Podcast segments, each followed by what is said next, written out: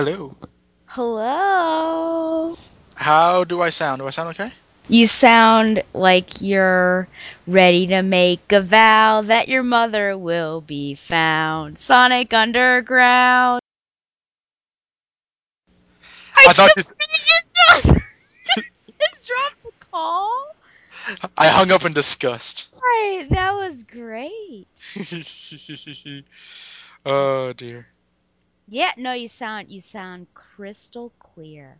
Good, because I'm actually using um Josh's famous breathing microphone that he used during the Batman and Robin commentary. Oh, the heavy breathing. Yes, because uh, like the other day, my microphone snapped in half, as I knew it would, and uh, I'm testing it out. And as long as I sound good, and um, you know, whenever you hear my snorting and laughing or breathing, just tell me to mute, and I shall mute. No, sounds sounds good. Sounds good. Hey, here's a quick would you rather. Mm-hmm. Josh Josh Bertoni and Minmay are tied up in a chair and there's an armed gunman and he's about to shoot one of them. would you rather lose Josh Bertoni or or Minmay? Which one are you gonna sacrifice? it's a serious question. what were they doing when they were kidnapped? I I don't really know. talking about how, how to get revenge on Kyle. uh, They were joining up, and then Kyle, Oh. I guess he's got some some bad gangsters behind him. uh, He's gonna lose. Don't make me. I can't believe it's taken you this long. You're a terrible friend. uh, kill Bertoni. No. My. Obviously, uh, kill the person that's not real hmm hmm for, for now. Wow, wow. It's okay. I'll be sure to let him know about this. Honeymoon's over. No, that's, that's a, the person that's not real, and presumably, I know, but it took you so long. I was waylaid by that question. How dare you put put my loyalties on the line? Ah, Gotham City, like any other large metropolis, abounds in girls of all shapes and sizes. Debutantes, nurses, stenographers, and librarians. Gotham City Library, Miss Gordon speaking. Lopez hair removal. This is Jose. Holy transformation. One minute, plain Barbara Gordon, librarian and Commissioner Gordon's daughter. And the next minute, something new has been added. Batgirl, modeled after her idol, Batman. Holy apparition! No, Boy Wonder, I'm Batgirl. You are no longer alone, Capes Crusaders. It took me three years to track down the Jade Gato, and three more to figure out how to steal it. Funny, it only took me 10 minutes to figure out how to snatch it back. No matter how you do it, crime doesn't pay girls. Just gonna stand there and watch me burn. That's alright because I like the way it hurts. Just gonna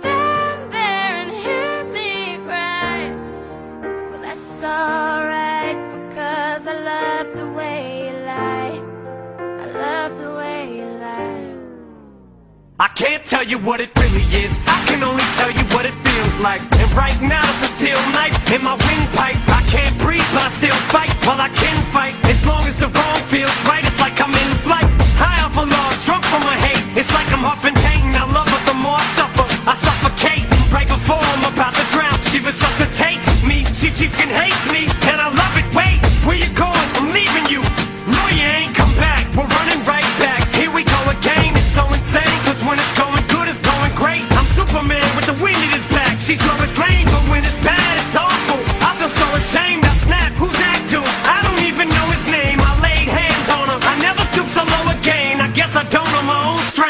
gonna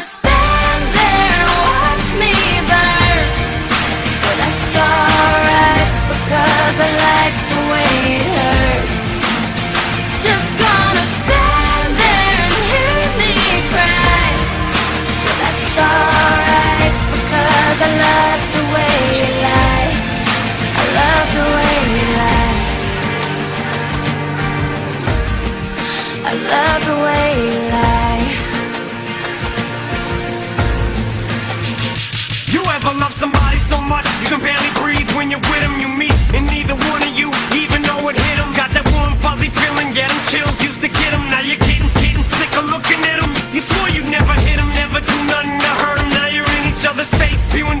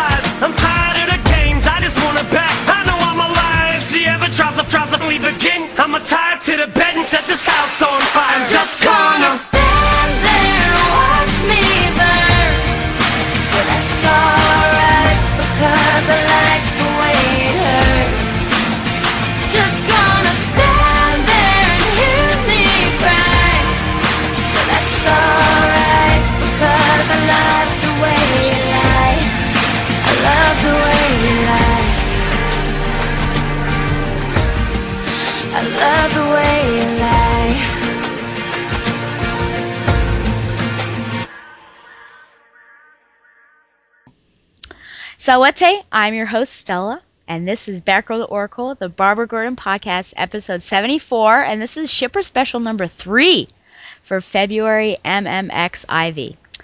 Batgirl to Oracle is brought to you by this public service announcement. The train! Let's beat it! Come on, hurry! We can make it! Hey, stop! It's too late to cross! Hold up! Huh? That's a dangerous game you two were playing. Listen to your friend Chris. Those gates are provided as a warning to let you know that it's not safe to cross. We could have been hurt. Now we know. And knowing is half the battle. Back Row the Oracle is also brought to you by MileHighComics.com, your new and collectible comic book store. Mile High Comics has an inventory of over 5 million comics from the gold, silver, bronze, and modern age, and over 100,000 trade paperbacks. If you're not into the vintage stock, Mile High Comics also has a subscription service called the New Issue Comics Express, offering a discounted price for comics ready to hit the shelves. Examples of the prices you may encounter are April's Batgirl number 30 and Birds of Prey number 30, both for $2.69. So if you're looking for vintage back issues or a great modern subscription service, be sure to check out milehighcomics.com. Finally, Batgirl to Oracle is brought to you by tweakedaudio.com, high performance noise reducing earbuds. Purchasers who use the code TBU saves get 33% off the whole order and free worldwide shipping. Tweakedaudio.com. Plug in, turn up the volume, and give us a try. You know, friends, I love my co hosts like I love my coffee hot, strong, and flat. Oh no! you said that again. Oh gosh. Well, this was coffee. Actually, I don't really drink coffee. I had to switch it from the chocolate. So of course I had to choose Donovan. He's all three of those things. You know, he's hot, he's strong, he's black. So you've thrown me off my game already. I know, gotta love it. No, this is February. There are two times of the year for BTL that I look forward to. It's the anniversary and February, which we've really just made our own and doing these shipper specials. So I'm so happy to continue to do these with you. I'm actually very surprised you invited me back because I, although last year's super special was one of my most favorite podcast recordings of all time, Hmm? I never got out of my mind uh, you screaming at the top of your lungs. Oh man, I still can't believe you chose that as your number one. Oh, that was number two. uh, But Oh, I, you, it was so high. That's the point. It was. I like the. Okay, well, well, well, if people have not heard that episode, uh, first watch Robotech, uh, specifically episode four, and then listen to our podcast episode where we talked about why I'm right in choosing that episode for number two. Oh please. Well, at least I got you back by choosing Wedding Bells as my number one. that that drove me nuts. I, I- actually had a dream about that later on. I never told you about, but Oh my god! A dream where you throttled, well, you like strangled me. I was like, uh, I, I don't know. It was like you and Max and Miriya like threw me into a car off the cliff or something. It was weird. I'll, I'll tell you later. Oh my gosh. Uh, so yeah, so we went back and forth on what we were gonna do this year. Um, and originally we were thinking maybe of doing an anime that I really like, and since I I watched Robotech, I'm like Donovan, you need to watch this. And you know, all the while it was a very reverse situation because I constantly was texting him about these crazy things that Minmay was doing, and then he was doing all of this stuff like, what is going on? Like all this bizarre stuff. I don't really want to spoil what this thing is because I think we're going to do it next year, but I just thought it was time that we kind of went back to the comics and uh, the DC stuff. So. So, do you want to like let them know what we're what we're going to be doing? What is it again? we are uh, in in in uh, in honor of the festivities of the month of February. Um, you know, celebrating Black History Month. We are covering no, we're covering um, we're covering a few stories. The main highlight shall be uh, Mad Love, which is a famous Batman story involving uh, Harley Quinn and um, some guy named the Joker. And um, we shall also cover other stories by the Mad Love creative team, Paul Dini and Bruce Timm, whom you might know from um, uh, Superman the animated series, Batman Beyond, Justice League, Justice League Unlimited, and um, I, th- I think Batman. The, I don't know. I didn't know. I didn't watch Batman the animated yeah, series, but uh, did really? but uh, that's basically it. Yeah. Yep. So we each uh I got my this is fun, like a fun little fact. Donovan actually got me a trade, uh Mad Love and Other Stories for I think it was either Christmas or my birthday in 2011, and I ended up reading it uh, on the flight uh, to San Diego Comic Con in 2012, and so that's when I like first read all these stories. So there are several stories in there; they're all wonderful. I definitely recommend that. But we're definitely doing Mad Love, and then I thought, well, let's each pick another story. And so he's going to take lead on one story, I'll take lead on another, and then we're both sort of uh, taking lead on Mad Love, and then we'll we're gonna round it all up with a commentary on the actual episode that's based off of that that story. Oh yes. Oh yes. So um, oh, it's yes, it's time to start. I guess so. Ugh.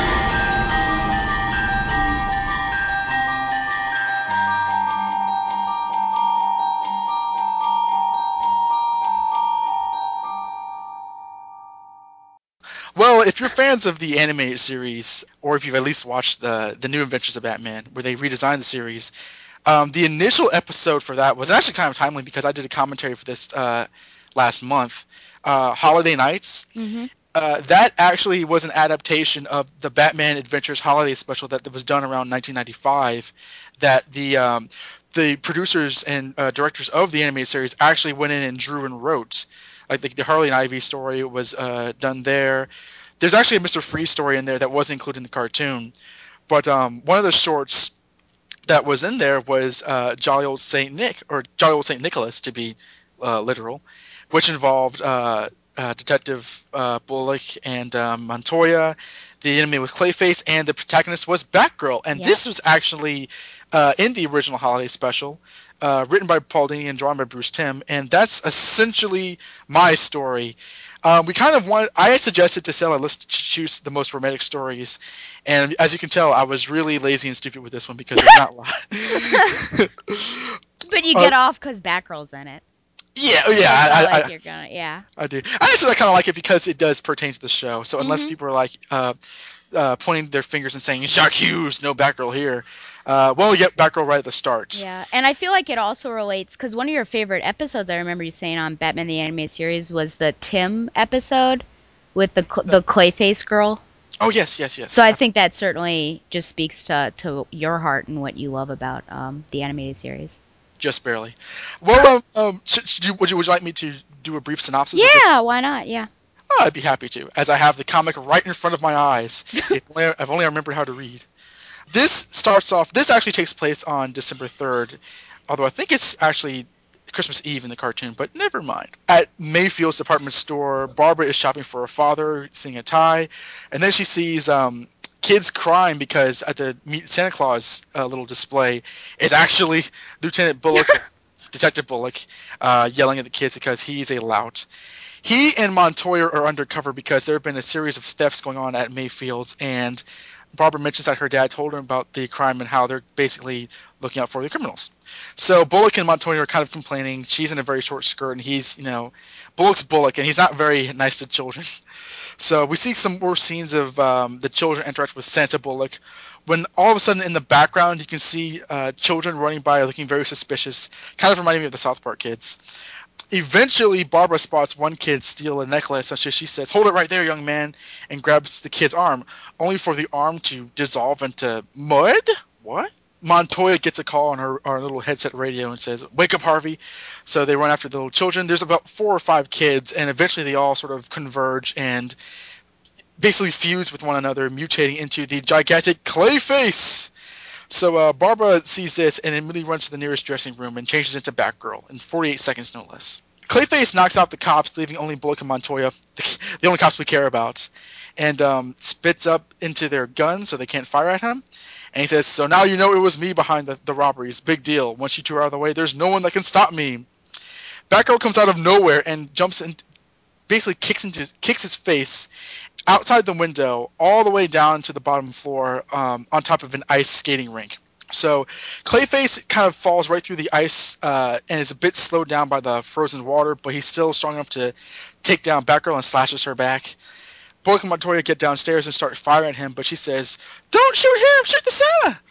Bullock's scared at first because he's the Santa, but they shoot this sort of plastic electric Santa display that's right over Clayface's head. He's electrocuted because he's wet, and the day is saved.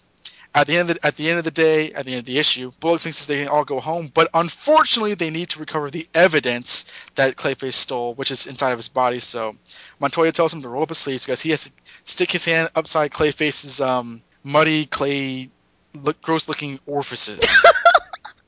the Wait, end. What a wonderful way to describe that. In the words of the, the cop himself, ho ho friggin' ho. Yeah. Um, and that's essentially that story. Uh, Mhm. do you want to take her on this, or should I discuss how much I don't like, or how much I do like it? Oh, I was gonna be shocked. Like, why would you pick something you don't like? No, I mean you can. Yeah, start off. Start us off. Yeah, this isn't actually like my favorite story out of the the uh, this the bunch because there's a difference between this and the animated version, in that the anim- the original comic book incorporates the original Batman animated series designs. Mm-hmm. Batgirl has the uh, gray and blue suit, and the animated series she has the black and yellow suit, which Right. I really really love. And um, my my my favorite special is actually the Batman and Robin one with the Joker in the cartoon, but in here, I do like it because I really like the artwork, and be saying that a lot because a lot of these are done by Dini and Timm, Mm-hmm. and um, there's a lot there's nice details like the little girl who's um, who's the daughter of uh, Mad Dog. Right. Yep.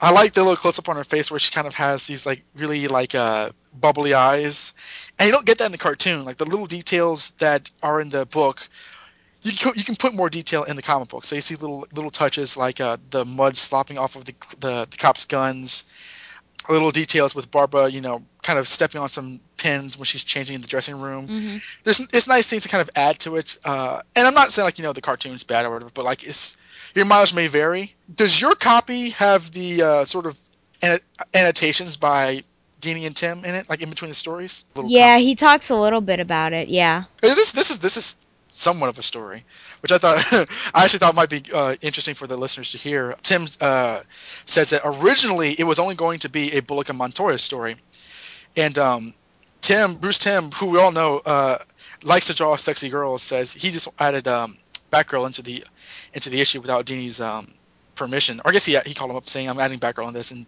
Paul Dini said what? I mean, it, it's in, it's right here in all caps. What? Yeah. Exclamation point! Exclamation point! Question mark! Question mark! Originally, when Barbara was changing to Batgirl, she actually decided because the crowd there were so many people that were fleeing from Clayface. She actually decided to change in the middle of the crowd, like like down to her underwear and Yeah. changing into her costume and running away. And um, he uh, showed the artwork to uh, then editor Scott Peterson. Scott Peterson said, "No, we're not going to be having any of this." And um, he actually, Bruce Timm actually said that he lifted the gag from an old um, Bronze Age Supergirl comic, and uh, Peterson said, "Uh, still no." So he so he changed it to the dressing room. And um, he actually said that he does like the revised version better, but that's a bit of an interesting story. And the, in the um, the trade that I have, you can actually see the original artwork for it, like like quasi. Yeah, mine also. Yeah, he, yeah, the uncut barber changing sequence. Yeah. Yes, yes, it's right in front of me as well. Yeah. So that's I mean, this is a very short story. Uh huh. I said in the commentary um, on TBU, the Batman Universe commentary, is that it's a little funny that Barbara and uh, the cops took down Clayface in five minutes, where Batman usually has a very difficult time, uh, you know, fighting him. But who's really going to complain about that? Yeah. No, I do have to say, like, her crashing into him, like, the fact that she's able to kick him through the window, like, was a little off because, I mean, whenever Batman tries that, he more he more often like gets stuck in him Yeah. than is able to like propel him too far. I, I do wonder what the story would have been like without Batgirl. Like, would uh, Montoya and Bullock have gotten anywhere, and and how would that have changed things? Well, I suppose they do have a, a, a main hand in defeating him, but um, Mhm. It it would be kind of like Gotham Central before Gotham Central, Mhm. where it's, it's Yeah. just the cops, and we've never really. I don't think we've ever seen this animated version just have a cop story, which it would have been fine. But like, I do like the fact that there is a costumed element into it. Yeah, and I think some comedy certainly, but I think Bullock and Montoya can pull that off. But I, I do love that. That's one of my favorite pa- panels when Batgirl is yelling off panel, shoot the Santa, and like Bullock has this really like, oh my gosh, he's worried, and, and Montoya's looking up and he's saying, you wouldn't. And no, you dope, that Santa. I think that's good. But you're you're right on. Just saying the details. I think that you're missing. I, I love in the beginning, just the facial expressions, especially on Montoya and um, and Bullock, especially just him like being so annoyed, and she's like giving the face palm and all of this stuff. and that little kid running away kind of looks like like a baby Ralphie too, which is funny. Ralphie from A Christmas Story. Yeah, I thought so too. First panel. But uh, no, I you know it's a fun story. I think I out of the hol- holiday knights that that cartoon, I think one of my favorites, besides this one, was the one where Harley and Ivy uh, sort of kidnap Bruce Wayne. just because I love those two, I, I just think they're so fun together. So that's one of my favorites. But yeah, this is just such a fun story and. And I love that uh, Batgirl appears in it, of course. I actually like this gray and uh, blue costume more, I think, than the black. I mean, the black is really sleek, and, and and I do like it, but I, I loved being able to, to see this again and see it on um, on paper and in all the Batman the Animated Series glory. What was it like, um, like, like when you got this issue, seeing that this this story originally took place where they had the original designs? Was that was that any of interest to you? Because I, I bet that you saw the cartoon first. Yeah, I did. Yeah, and and I don't know if um when I originally like I don't know if I put two and two together, but now that I've been like uh, reading these comics for so long, I think now like once I reread, it, I'm like, oh yeah, there's the original one. So I'm not sure when I first read it how I felt about it, but I, I like it now, and Do you remember first seeing? Because like that, this was like the, the animated version was the first episode of the new designs. Do you remember seeing that for the first time when it first aired? I don't. I don't remember. I mean, I remember seeing it, but I don't remember my my initial reactions or anything. I, I've had, you know, it, and I think we've had this discussion before, but a lot of the new designs I, I sort of uh, don't enjoy as much. Uh, there are some that I think are like spot on and like, oh man, like Scarecrow is like really even creepier than normal. Yes. Catwoman is one of the ones that I'm not as much of a fan of. Uh, Mhm. and, and Batgirl, you know, is fine. I just like the original uh, gray and blue costume. I think is just my preference. Yeah, I get you. Some some of them aren't exactly bad. It's just like in terms in terms of a preference necessarily Yeah. than an upgrade or downgrade. Uh huh. Um, Uh huh. I said on the commentary, so so if, if all of you who don't listen to the commentaries, you can get it fresh here. Mhm. That um, I was so excited when this episode came on because it was the first time. I be- I remember seeing this before they did the World's Finest Superman crossover, and seeing like um like Batgirl come back because she was only in two, two episodes in the animated series Yeah. and seeing the younger Robin, it was I was so jazzed. I mean, I remember. Uh, I, I don't want to say how long it was ago, like over 15 years, but it was really, really, really exciting. And like uh, again, like the idea that Batgirl took down Clayface, uh, like because Clayface was supposed to be dead in the animated series continuity. At least we thought he was. So yeah. I, I never thought twice about it. It was just cool to see everybody again. So that was fun. Yeah. Dead is never dead, though. I guess. And Never. and what's great about the Holiday Knights is just it's such like a, you know an actual older detective comics, just where there are several stories. Oh yeah. Um, a- and and all of them are were just really fun and great. There was uh, something that I pointed your attention to uh, in mine, and I don't know. You can tell me if that happened to you, but that panel where the girl is grabbing the little boy and you know his hand comes off. I had a girl? miscolor. the yeah, well, well because it was a girl. I'm like, who's that girl? Because her hair is colored blonde. Did you, was your copy also colored blonde? Because it's Babs, yeah. but I was Yeah, like, yeah. wait, what's going on? Yeah, like where she kind of has like the really like minimalistic uh, face. Yeah, and then the blonde hair, and I'm like, wait, what? Who's that? But uh, yeah, it's Babs. I was just confused in a moment. Well, these like um, I know we talked about this a lot, like you know, like when we were whenever we like hang out online, but um, the When animated does comics, that happen? never, or at least through phone, but uh, the animated comics, because this was a the from the first set, like the first Batman animated series animated adaptations. Mm-hmm. I do remember the coloring being very, very like uh pastel, Mm-hmm. but to have like you know to have one page her being red, the next page being like a Yeah, uh palish, like like yellow is a weird. it was. Yeah. And should we mention the reason why, like, like I, the the excuse Yeah. Why'd you choose it? Is that that where you're going? for yeah for in terms of like the shipper special Yeah. Why are you What? laughing? because it's ridiculous. Okay, well, I'm ready for this. Well, like, like, if you wanna if you wanna you know stretch your limits and say like, well, the only romance in here is clearly between uh, Montoya and Bullock because they're together, you see, and they're both cops, and they can look into each other's eyes. So because it's, it's really not even because even in the comics, like at the time, because Montoya, for those who don't know. Because people might think that she was always made to be like a lesbian. She that didn't really happen until like uh like the 2000s, and during Gotham Central. But she was like when in the in like the Batman the DC Batman comic book, she was always Bullock's partner, and there was never really any sort of like written romantic tension. But I do think there was um, a lot of fan desire to see them together. So that kind of plays into that. I guess back in the day, but uh, that's a little bit too late now I because think I think they've got like good comedic timing between the two of them, and just like she's able to like give just as much as you know he's he's giving her. So I, I think it's great just to see the two interaction.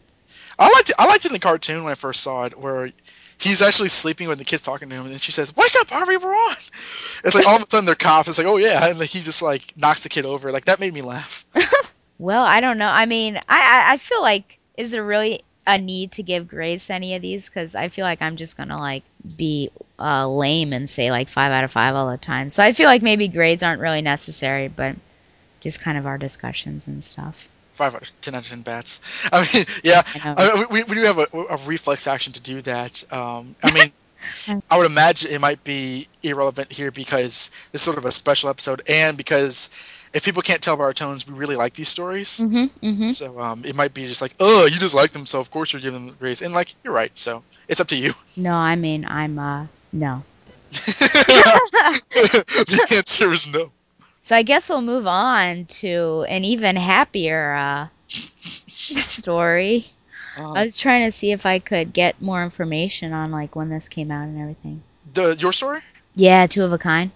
Well, is that it actually originated from the Batman Black and White uh, series, Oh, okay. which we talked about in the comic cast before I, how you say, betrayed you and left. Oh, it says cover date was June first, nineteen ninety six. Two Face one? That's what it's saying on uh, Comic Vine if they're reliable. I don't think they are. you Um, don't think so? Well, I mean, I honestly don't think that like because the Batman Black and White series began happening like there were short stories at, in the back of um, Gotham Knights. That started happening like in the late '90s, early 2000s, and I mean, th- there must be misremembering it because um, I don't know. The, the these holiday specials were around that time. Two of a Kind was issue one, June 1996. Okay, I might be wrong then. I, I, I don't remember it when it first came out, so uh, So it was in a Batman Black and White, which was uh, a four issue comic book limited series. And they're doing them again now, which is great. And you're you've been enjoying the new ones, right? yes, I have. Okay, you had to think about that one. Uh, but these original ones were in 1996, and so this one was apparently in issue number one. Uh, the writer and the artist was the wonderful Bruce Timm, and letters were by Todd Klein. So Donovan and I, I guess it was, I mean, we'll, we'll just say we had equal idea. Really, it was your it was your thought that we should do this. I never thought you'd take it seriously. Well, I'll- come on, you know that anything you text me, I'm like, you know, I'm going to consider it. So Donovan said we should do a live reading of this. And I, but, you know, he said, but it may be too dark for your listeners. And I said, well, really, compared to that Aardvark, Arthur, nothing, nothing, Oh, nothing's going to get as dark as that. So we're going to read this, this story live. It's two of a kind, and I guess you'll get a an idea of what happens. I mean, basically, it's uh, Two Face is cured, both physically and and psychologically, and he falls in love, and then some bad stuff happens, As you I might mean- imagine. as you might imagine.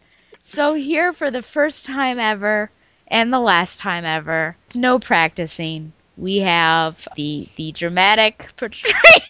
I can't wait. the dramatic audio portrayal of Two of a Kind.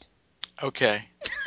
uh, I'm Harvey Dent, and you will be Marilyn and Madeline. I know you think that you know me well. You got some stories that I would not have you tell. But when push comes to shove, baby, who can ring your bell? Today is a brand new day. And today is the day that we say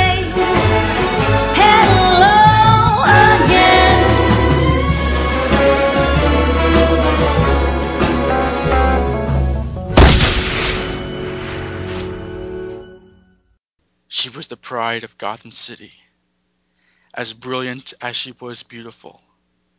Her innovative, state of the art plastic surgery techniques, combined with the latest advances in psychotherapy, accomplished what Batman and the entire Gotham police force never could the complete destruction of the criminal mastermind Two Face. And we see images of Two Face getting plastic surgery, and he's fixed. If I'd known then how it all turned out, I would never have let her fall in love with me. And Two Face is making out with his surgeon. Two Face, one of a kind. Story art by Bruce Timm. The tabloids had a field day with it, of course, on the day of my release from Arkham. A well connected friend of mine arranged to have me smuggled out the rear entrance to avoid the media circus outside. Thanks for everything, Bruce. You stay out of trouble now, pal. I'll be keeping an eye on you. Good old Bruce. As we see Harvey enjoying his new life and Batman staring from the shadows. Not surprisingly, the DA's office didn't want to have anything to do with me, but I managed to land a position with one of the smaller law firms. It was harder than hell adjusting to normal life. I never would have made it without Marilyn. God, she was so radiant that day when we went shopping for wedding rings. Why, Marilyn, dear, where have you been hiding this gorgeous hunk of man? Madeline? Harvey, this is my my sister. I we have to go. Of course you do, darling. Bye, Harvey. See you soon. I wanted to tell you, I swear I did. The psychologists were afraid that if you knew I had a twin sister, it would ignite Two Face's obsession with duality. Especially since Madeline, she she's been in and out of institutions her whole life. She always hated me. On our eleventh birthday she broke a pocket mirror into little pieces and slipped them into my milk. I almost died. God, Harvey, I'm so sorry. Please, tell me you're going to be okay. I lied. Told her I'd be fine. What else could I do? I tried to fight it, but I could feel my perfectly ordered world starting to unravel. Then, that night. Knock, knock. I thought you might like to treat your fiancée to a little supper. Love you, honey, but I have to finish this brief before tomorrow's session. Marilyn? Come on, lover. Give us a kiss. Very funny, Madeline. Go play your sick game somewhere else. I'll bet little Miss Goody Two Shoes doesn't kiss you like that. Shut your mouth, you little tramp! You're hurting me. It's okay, baby. I like it rough. The abyss yawned before me, and I fell. Poor Marilyn never suspected, while she happily prattled on about our wedding arrangements. I couldn't help thinking how wonderful her sister would be in bed later that night. I realized there was only one thing to do. It's over. If you try to tell Marilyn about us, I'll deny it ever happened. Oh no. That ugly little has been taking what's mine since the day she was born. Well, not this time. I'll see her in hell first. I went back to my place and tried to put it out of my mind. Crazy broad. Still, something about her tone was giving me the willies. I got nothing but busy signals when I tried to call Marilyn. I tried to relax, to convince myself I was just being paranoid. But two hours later, I was still getting busy signals from her goddamn phone. My heart was pounding to the beat of the band as I raced to her apartment. I took the stairs three at a time, but already I knew that I would be. And she, Harvey finds his fiancee slaughtered on the ground. With yeah, the writing now it's just the two of us from blood on the Yeah, on the walls. Too late. I staggered about the apartment, my mind whirling. Every fiber of my being cried out for vengeance, for blood. But I was cured. That's right. That's what they said. Cured. Sane. Harvey Dent was no killer. Fortunately, I knew someone who was. So Harvey reaches into a uh, a fire and just shoots into his face. Ah! Somehow she found me. I had to do it, you know. She didn't love you, not the real you. She loved the prettified, watered down version of you. She could never love your passion, your rage, your inner fire like I do. Turns around and. Well, then this must be your lucky day. What do you say, Madeline? Still want me? Yes, I do. Don't you see, Harvey? We're two of a kind. We were made for each other. What was I thinking? How could I destroy this lovely creature whose savage heart was as black and hateful as my own? Look at that face, those eyes, that perfect mouth, so much like Marilyn. BAM! Then I just waited for you to show up, as you always do, to take me back where I belong, with the rest of the crazy people. And with uh, the twin dead, Two Face just waits as Batman looks on. The end. The end. What? What a happy story. Bravo! Well done. I mean, you know, I just whenever I come home from a rough day at work, I pop that story open, and it just it it's just warms the black cockles of my heart. You know, Uh. my first question for you: What when you first read this? What was your reaction? Because I like have vivid memories reading this, and I'm interested to hear uh, what your reactions were. My first reaction was, "Holy crap!" um, I'm trying to think because I know I read this. Uh, I know I have two copies of the story. I think I have it. Uh, there's a there's a Batman Two Face trade paperback which collects Batman stories with Two Face, and that's in there. And I don't think I have the original uh, issue that this was printed in. I want to say. I, I really don't remember where else I had I had that story when I saw it, but I knew that like this is one of the blackest stories I've ever read.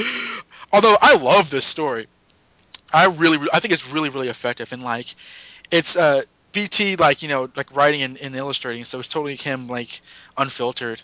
And he talks about it like in his uh, interview book Modern Masters Volume Three, about how like uh, it wasn't necessarily like his take on it, it wasn't like necessarily him doing an animated story, although he kind of considers it in continuity if the story you know if the Batman animated series were R rated. Yeah. there's like because he says like they've adapted some comics to the, their anime series, but they know they can never do this because there's too much violence and sex in it. It's but it's, it's you know it's film noir and it's really really it's really good. It's really good. I think how the story is told. You know, it's a kind of a romance story and it's a thriller story and a horror story. And again, like I I, I love the artwork. I think that uh the very evocative nature of the character's facial expressions and like the little details that like where Harvey's um, cured face still has some lines on the on the where his scar side used to be. I thought was a pretty nice detail, and like just like the like the looks of um like uh what's her name Madeline like the evil twin, like uh where she says see you soon like she has that really like seductive evil look in her face. I love this story. I, I love the crap out of it, and uh, I think because it's so dark and so violent and so like intense, honestly, just just that just pluses it. You know, I I I've famously complained a lot about you know. Uh, recent comics being too violent and too nasty, but I think in terms of the way you make it evocative, it can work. I think this is one of those uh, instances. But uh, this was your choice, which um, I figured you might choose it. So why, why did you Yeah. like it? Well, I just gotta say, like I said, you got, you got this uh, this trade for me for a gift, and I was reading it. I, I believe it was on the way back from you know SCCC 2012, and so obvi- you know I'm reading like all these happy stories, da da da da da, da. Oh oh, this is so great, so great, so great. I'm reading this, then like. v- Basically, that love scene happens, and I'm like, "What just happened?" because I'm like I'm I'm looking at Bruce Timm stuff. I, I just had been reading Bruce Timm stuff for 180 pages, and then all of a sudden it takes a hard left turn. I was like, "What is going on right now?" So I was just like, I think my faces were just like, uh, you know that that face that I make when my eyes get really big, and like my jaw drops, and I just kept Okay. reading. I'm like, "What is going on? What's going on?" But it is, yeah. I love the the film noir. Not only, I, I, I guess, the storytelling as well as the art and the brutal nature of it, and and how, you know, he was for all intents and purposes cured, um, and, and he even felt like. But I think he loved Marilyn so much uh, that he wanted to avenge her, but he realized that Harvey Dent couldn't do it, and so that's why you know he's he felt like Two Face had to arise again. But it's such a tragic story too. Just like you finally kind of he has hope, and uh, and then it's dashed hmm so suddenly, which was which was a bummer. Do you think? I mean, what do you think about this love? And it's very similar, you know. As I was rereading Mad Love, I thought, well, this is sort of similar to Mad Love, right? That Harley falls in love with this patient. I mean, what do you think about Marilyn falling in love? Did, was she falling in love with Two Face at the time that he was undergoing his treatment, or did she always sort of love this Harvey underneath? I mean, what do you think about that love between Marilyn and, and Harvey? It's actually uh, that reminds me. It's actually kind of funny that you mentioned Mad Love because, uh, again, like in the interview book that I have with Bruce Timm, like he mentioned that um, after Mad Love came out was a big success, they talked about doing a, follow up, and this was actually pitched as this, this idea. It was just the idea that Two Face uh, falls in love with twins was pitched as, as a sequel story, but he kind of didn't work on it until a little bit later as a short story. I imagine because you know Harvey Dent before he goes crazy, or maybe he was always crazy, but like there is a Harvey, there is a side to Harvey Dent that is good. Mm-hmm. You know, he's a very he's a very like um there's a dichotomy within Harvey Dent, one good and one evil. I think the good side is clearly what um, Marilyn fell in love with, not necessarily like Yeah. you know the evil villain that she tried to cure, like a some sort of wounded puppy, because she, she you know she stuck with him after he was cured, Mm-hmm. and then like you know uh, her twin isn't so nice. Right. And um, as she says, you know, I, you know, she she couldn't appreciate your your your fire, your inner passion like I do, which she agrees with. Like he, she's right. Uh, you know, she she is, she's the only one that, who gets me. But um, Marilyn also got me as well, which was a nice ending. I mean, th- there's there's some really heavy stuff in here. I think the um the killing of Marilyn shocked me more than the sex scene because it's so it's gruesome. Yeah. No, I feel you there. Do you think that Madeline loved him? Uh, or do you think it was more an intense hatred of her sister? That's actually a good question because I think that like her her well, she did kill her. I think there's definitely an aspect that uh, maybe she was looking through. uh, Maybe she was looking for an excuse to kill her sister, but again, she got she does move on. She says, you know, Mhm. I still love you, you know, even though you're you're Two Face again, by putting fire in her face. Right. I, I mean, I think these characters here, they're actually very simple. Uh, not not not one dimensional necessarily, but like they know what they want and they go after it. So I don't think there's any. I don't think these characters are lying when, when they say what they want and when they go after it necessarily. Do you think? Do, would you agree with that? Like these characters are, or there's no yeah, they, that they like what they go after. Yeah, no, I, I certainly really I do see that. I, I think there are certainly um several layers to it, and and I do. I feel like she she may have loved Two Face, but I, I think there's also something that she hated her sister to such a great degree, and and I mean you know the whole story about the shattering the the glass and putting her milk and and gee just just what he uh, she did you know with her sister line. and I think just wanting something that her sister had, uh, I think that was part of it too. So perhaps she just had two natures, just like you know Two Face had two natures.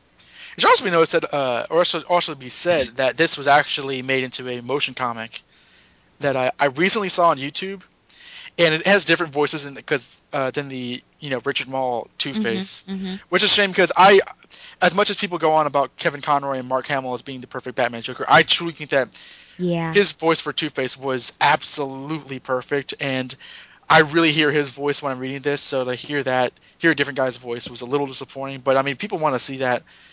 If you want to see that motion comic, it is on YouTube. Although they actually edit some of it, like uh, some of the language and um, the line about you know the, the broken piece of mirror in my milk was cut out, and uh, oh, was it? Wow. which I mean I, I, kind of get because those motion comics are a Yeah. bit more. I don't want to say all ages, but made for a broader audience. But um, Mhm. I do like the really raw, raggedy um, just ugly nature of the comic because I think that like it's, it's sort of a really beautiful kind of ugly. Yeah. And it's interesting that it seems like she was killed with a mirror because when you look at that scene, uh, there's there's a there's a glass mirror on the ground, um, and it's broken up. So I wonder if she was if that's how she she was killed as well. Do you have any um, particular because the way this story is told between you know panels, a lot of Mhm. time passes between panels, kind of tells its own story. Do you have any particular panels that you enjoyed in terms of like artwork or just the story? You know, you may, uh, I mean, obviously, because I'm a shipper, you're going to be like, oh, well, of course. But that one panel where it, The it kind of near the end, yeah, the sexy, the, where, you know, look at that face, those eyes, that perfect mouth, so much like, just like the way that she is drawn so wonderfully. It just really remind, and I love old movies. Um, you know, like Ingrid Bergman and, and Katherine Hepburn and things like that. And it just totally reminds me of just like some dame that you know uh, Humphrey Bogart would be wooing or something, you know, maybe in Casablanca or something. Just like I, I think it's just so perfectly captured, and, and you know, just below it, of course, just that blam right there when he's kissing her. Um, but but it's just it's it's so wonderful. How about you? Are there do you have any favorites? Actually, uh, very similar. I, I love that panel absolutely. Uh-huh, It's yeah. a really gorgeous panel, and Mhm. uh, that scene like where he he he loves both of them, and his it's his, it's his love for Marilyn that makes him kill Madeline, but Yeah. he doesn't deny that he loves her. Yeah. Which it's it's a, it's an endless cycle of violence that he recognizes, which he just which is why he allows himself to escape. And I actually really really love the final panel because that's the only. I mean, granted, you saw a, kind of a shadow of him earlier, but like Yeah. the whole story is being told to Batman, and Batman's just kind of like just like sitting there, standing there watching. It's it's really, really, really, really good because it, it's so simple, but it Mhm. tells so much. Yeah. And like this line, the re- the rest of the crazy people, I think it's really nice. Yeah, and and I- and it, it really I think gets to the heart of the Harvey Dent character because, um, just like you said, I think there's always a part of him that that is good, but it just it's fighting so much. And it reminds me one of my favorite episodes is that goodness, what like the judge. Oh man, yeah. You know the uh, judge Judgment and Day. yeah, and, and he's like taking uh, vengeance on all these criminals and everything, and then you find out who it is. Uh, I guess I don't want to spoil. I don't know, but uh, no, it just sort of reminds me that that he'll always he understands the line and everything, and and I think it's great that he he's waiting there for Batman. Well, Two Face is also um, uh, Joker. Joker's a default answer, but like Two Face is one of my all-time favorite villains. I think that this is one of the best takes on him because it shows how utterly ripped apart and conflicted his mind is, And again, like like you said earlier, he he wasn't asking for this. He, he was basically cured, and these females got in the way. um, I also I also really like the panel where like uh, Madeline sees him at the pier. My favorite line is somehow she found me because that's that's a very in fairness, kind of poor exposition, but because the story is told the way it is, I kind of like it. Yeah. But um, the panel where she says she didn't love you, the real you, is cut in half, where you only see half of his face. It's, I think it's pretty cool. Do would you say that this and um, you know I was thinking about this and, and since I know you pretty well, would you say that this is almost like a does it have some Shakespearean themes to it? Do you think? Could you see Um, this like I mean, do you see some similarities between just like the tragedy and the I guess Yeah. whole nature of man and everything? I definitely, I mean, I've not read or or, or researched uh, like everything Shakespeare's done, but in terms of what I know and what I like, which is a, handful amount, I can kind of see some Hamlet in there in terms of like a character who's driven to do what he feels is right or what he feels has to happen, but he's he's very conflicted about it. Mm-hmm. Like Hamlet wanted to uh, kill Claudius, but he kind of goes back and forth on it, like you know, am I a coward kind of thing. And I mean, Dent's a bit more. He's a less hesitant about it, but there are certain definitely this aspects of that, or even Macbeth, where Macbeth sort of is um, at first conflicted, but then driven to he's still sort of resigned in his madness and kind of you know falls morally. So there, there are there are some Shakespearean themes out there if you can find them. Absolutely, there's not. I, I don't think I don't think that's reaching. I think that that's absolutely uh, uh, an aspect of the story. Uh, I think my final question is, and this is something that I, I it doesn't even only pertain to this story, but why why do you think Batman and and Bruce Wayne always believes in in Harvey? I think because partly because Harvey was his friend, and he likes to believe in the people he once trusted, and also because Harvey is so psychologically split that like he know he realizes the the mental aspect of the character where he uh, I mean we talked about um ego which should be out the ego special on Oh, yeah. Collected which should be out by the time you're listening to this Hopefully. where he um, is talking to himself, and um, uh, the bat creature's talking about how you know Harvey's condition makes him free to do whatever he wants, and, and like he says he's mentally ill, and that line gives you us insight as to how he sees him as you know somebody who's legitimately has a problem that needs to be fixed, that needs to be cured. He doesn't, he doesn't see Harvey. I mean, granted, he punches his face a lot, but he doesn't see Harvey as like you know a psychopath that's just you know should be locked up. He sees him as somebody who he desperately wants to help and and have cured. So and, it, and I think this story kind of lends to, towards Batman's faith in him because he just he doesn't put up a fight. He just kind of like you know resigns. You know, I, I- murdered this woman that locked me up because that's where I belong, and that kind of um, lends towards Batman's faith in him that he at least knows that he's messed up, and he doesn't feel like Two Face doesn't feel like he can do anything about it, but um maybe Batman can help him someday. There's also the there was an episode of the animated series I really like called Second Chance where Harvey's going in for plastic surgery and uh, as Two Face, and um, somebody has kidnapped him. Who could it be? And Batman and Robin kind of try to. It's sort of a who done it as to who may have kidnapped Two Face. Mm-hmm. You've seen that episode, right? Yeah. Yeah, well, I, I like that too, and, and also it gets into Batman's Bruce Wayne's friendship with him and his and his uh, hope to see him cured one day, because he is one of those characters that Batman doesn't like to just you know treat as a villain. He does, you know, at least with the right writing, he does try to rehabilitate him like some other characters. Mm-hmm. I guess any any final thoughts on this uplifting story? It is dark and depressing, but it's good. It's, it's no, it's, it is really good. Yeah. It's fantastic. I love this story. Actually, I'm I'm actually glad I remember this now. Um, on the Fat Man on Batman podcast that Kevin Smith has, which is basically him having to talk, to talk about Batman with some Batman related people. Uh, he had on Grant Morrison, and Grant Morrison actually uh, listed this as one of his favorite Batman stories. At first, Kevin Smith thought he was talking about Mad Love, but he says, "Oh no, I'm talking about the one with Two Face and the twins," and uh, that's sort of a notable thing. If people want to find this, um, there's various places you can find it. Just Two of a Kind by Bruce Timm, and this, this is. I have a long list of favorite Batman stories, but this this probably cracks uh, the lower end of them because I really do like how simple and effective it is. I, Mm. I love this story, and I'm glad that you chose to uh, have us read it out loud. Yeah, and I'm have us. Yeah, I never thought you'd take me seriously. well, Kyle, when you tell me to jump, I jump. oh, Kyle. Why can't I do my own? Um, um, yeah, no, I, uh, you know, I'll never forget this story. I think it'll always be there, and and I think a story that it can impact you in that way is is it's just, just a great story. And I love your text afterwards. I'm like, you know, I think I'm just going two of a kind, and you said I knew you would, so you like knew me too well that that we would do this. But but I think it it had to be told, and Well, you're a woman who loves quality, and you know, there's this is a high quality story. yeah, yep, yep, yep. Well, now on to I guess we can say that this is the main event. Yeah. So in case anybody's fast forwarding to this, it's Oh my about gosh, roughly a five, 50 minutes until we get to Mad Love.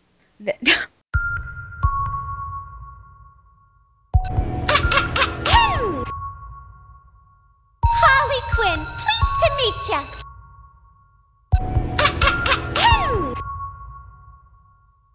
Harley Quinn, Harley Quinn, pleased to meet ya. Please, please, please, pleased to meet ya. Quinn, to meet ya.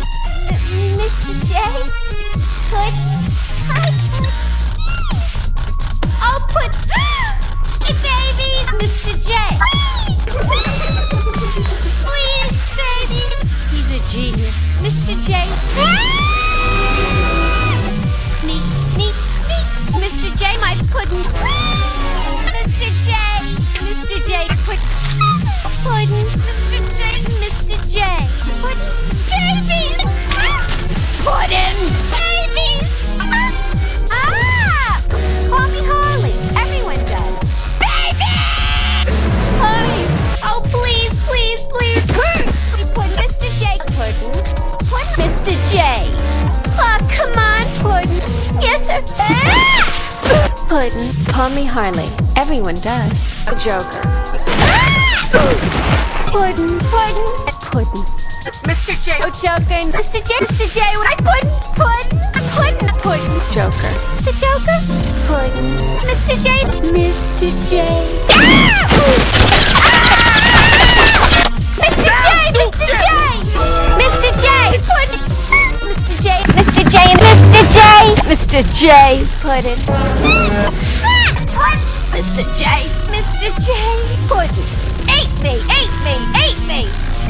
J. Hi, Mr. J.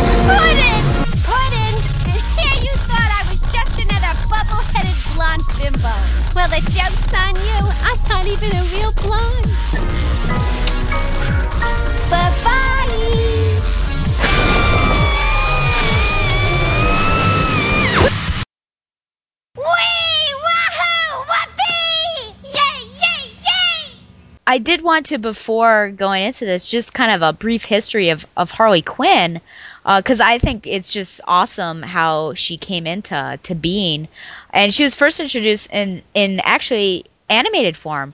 Uh, Yes. Which doesn't happen very often in Batman the Animated Series in 1992, and the episode was Joker's Favor. And then she was brought into comics, and her first appearance in comics was Batman Adventures number 12 in 1993, so basically a year later. And now she's really dotting the page, and she's got her own comics now, and she's in Suicide Squad and everything. And Mad Love was written in 1994 as a one shot to sort of explore Harley's backstory. And, and it won an Eisner that year for Best Single Story. And then it was later adapted into cartoon form in uh, the new Batman Adventures. And there's also a motion comic adaptation for this, too. Since, Oh yes, there is, isn't there? yeah, since you mentioned that. I wanted to read a quote from my um, the foreword by Paul Dini. Uh, Welcome to the world of Harley Quinn, or the version of Harley I was writing in 1993. I originally created Harley as a sideline character in the Batman the Animated Series episode Joker's Favor. Later, I saw in her the chance to tell a story about her past that will lift her up from being just another goon in a funny suit. The fact that Harley felt affection for the Joker was bizarre. Add in the idea that she had once been his therapist made it tragic.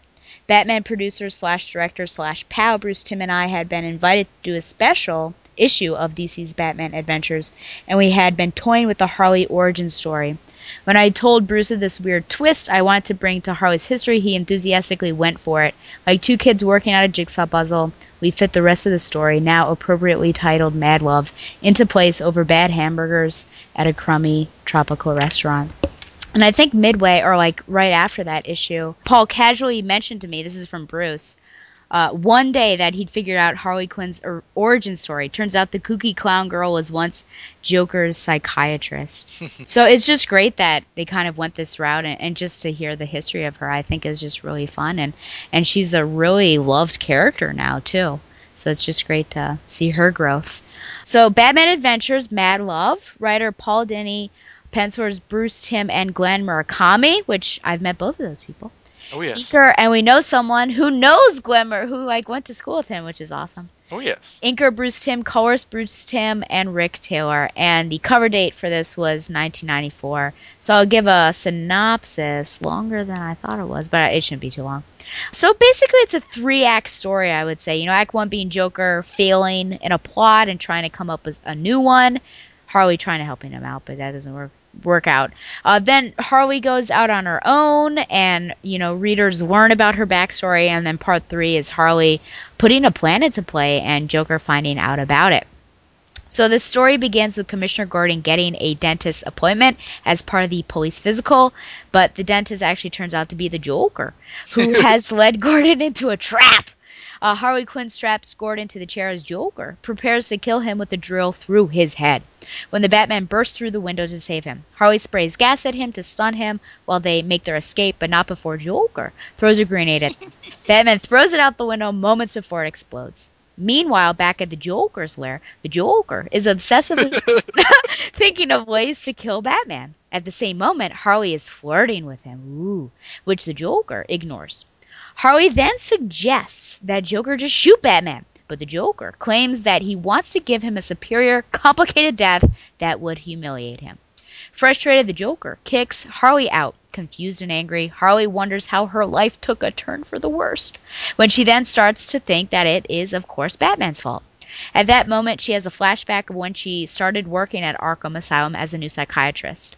When Harley was first interviewing the Joker, he claims that he had an abusive father that beat him up almost every day, and that the only time he saw his father truly happy was when he brought Joker to the circus when he was seven years old. He laughed really hard at the clowns there, doing things like dropping their pants. The next day, he had his father's best pants around his ankles, like the clowns he saw at the circus, but his father ended up breaking his nose in response.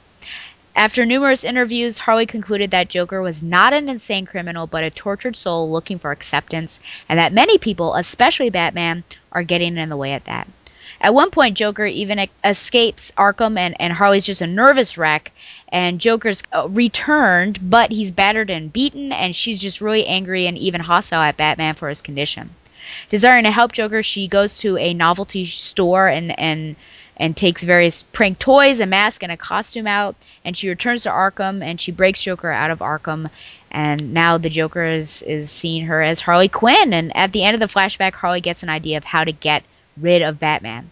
So she sends a tape to the police department telling Batman that the Joker plans to eliminate the whole city with gas bombs and she just can't go along with this. She also asks Batman to give her protection in return for helping to stop Joker. Later at the docks, Harley gives Batman the blueprints for the Joker's plan when suddenly the Joker actually appears on a boat and he starts shooting at them.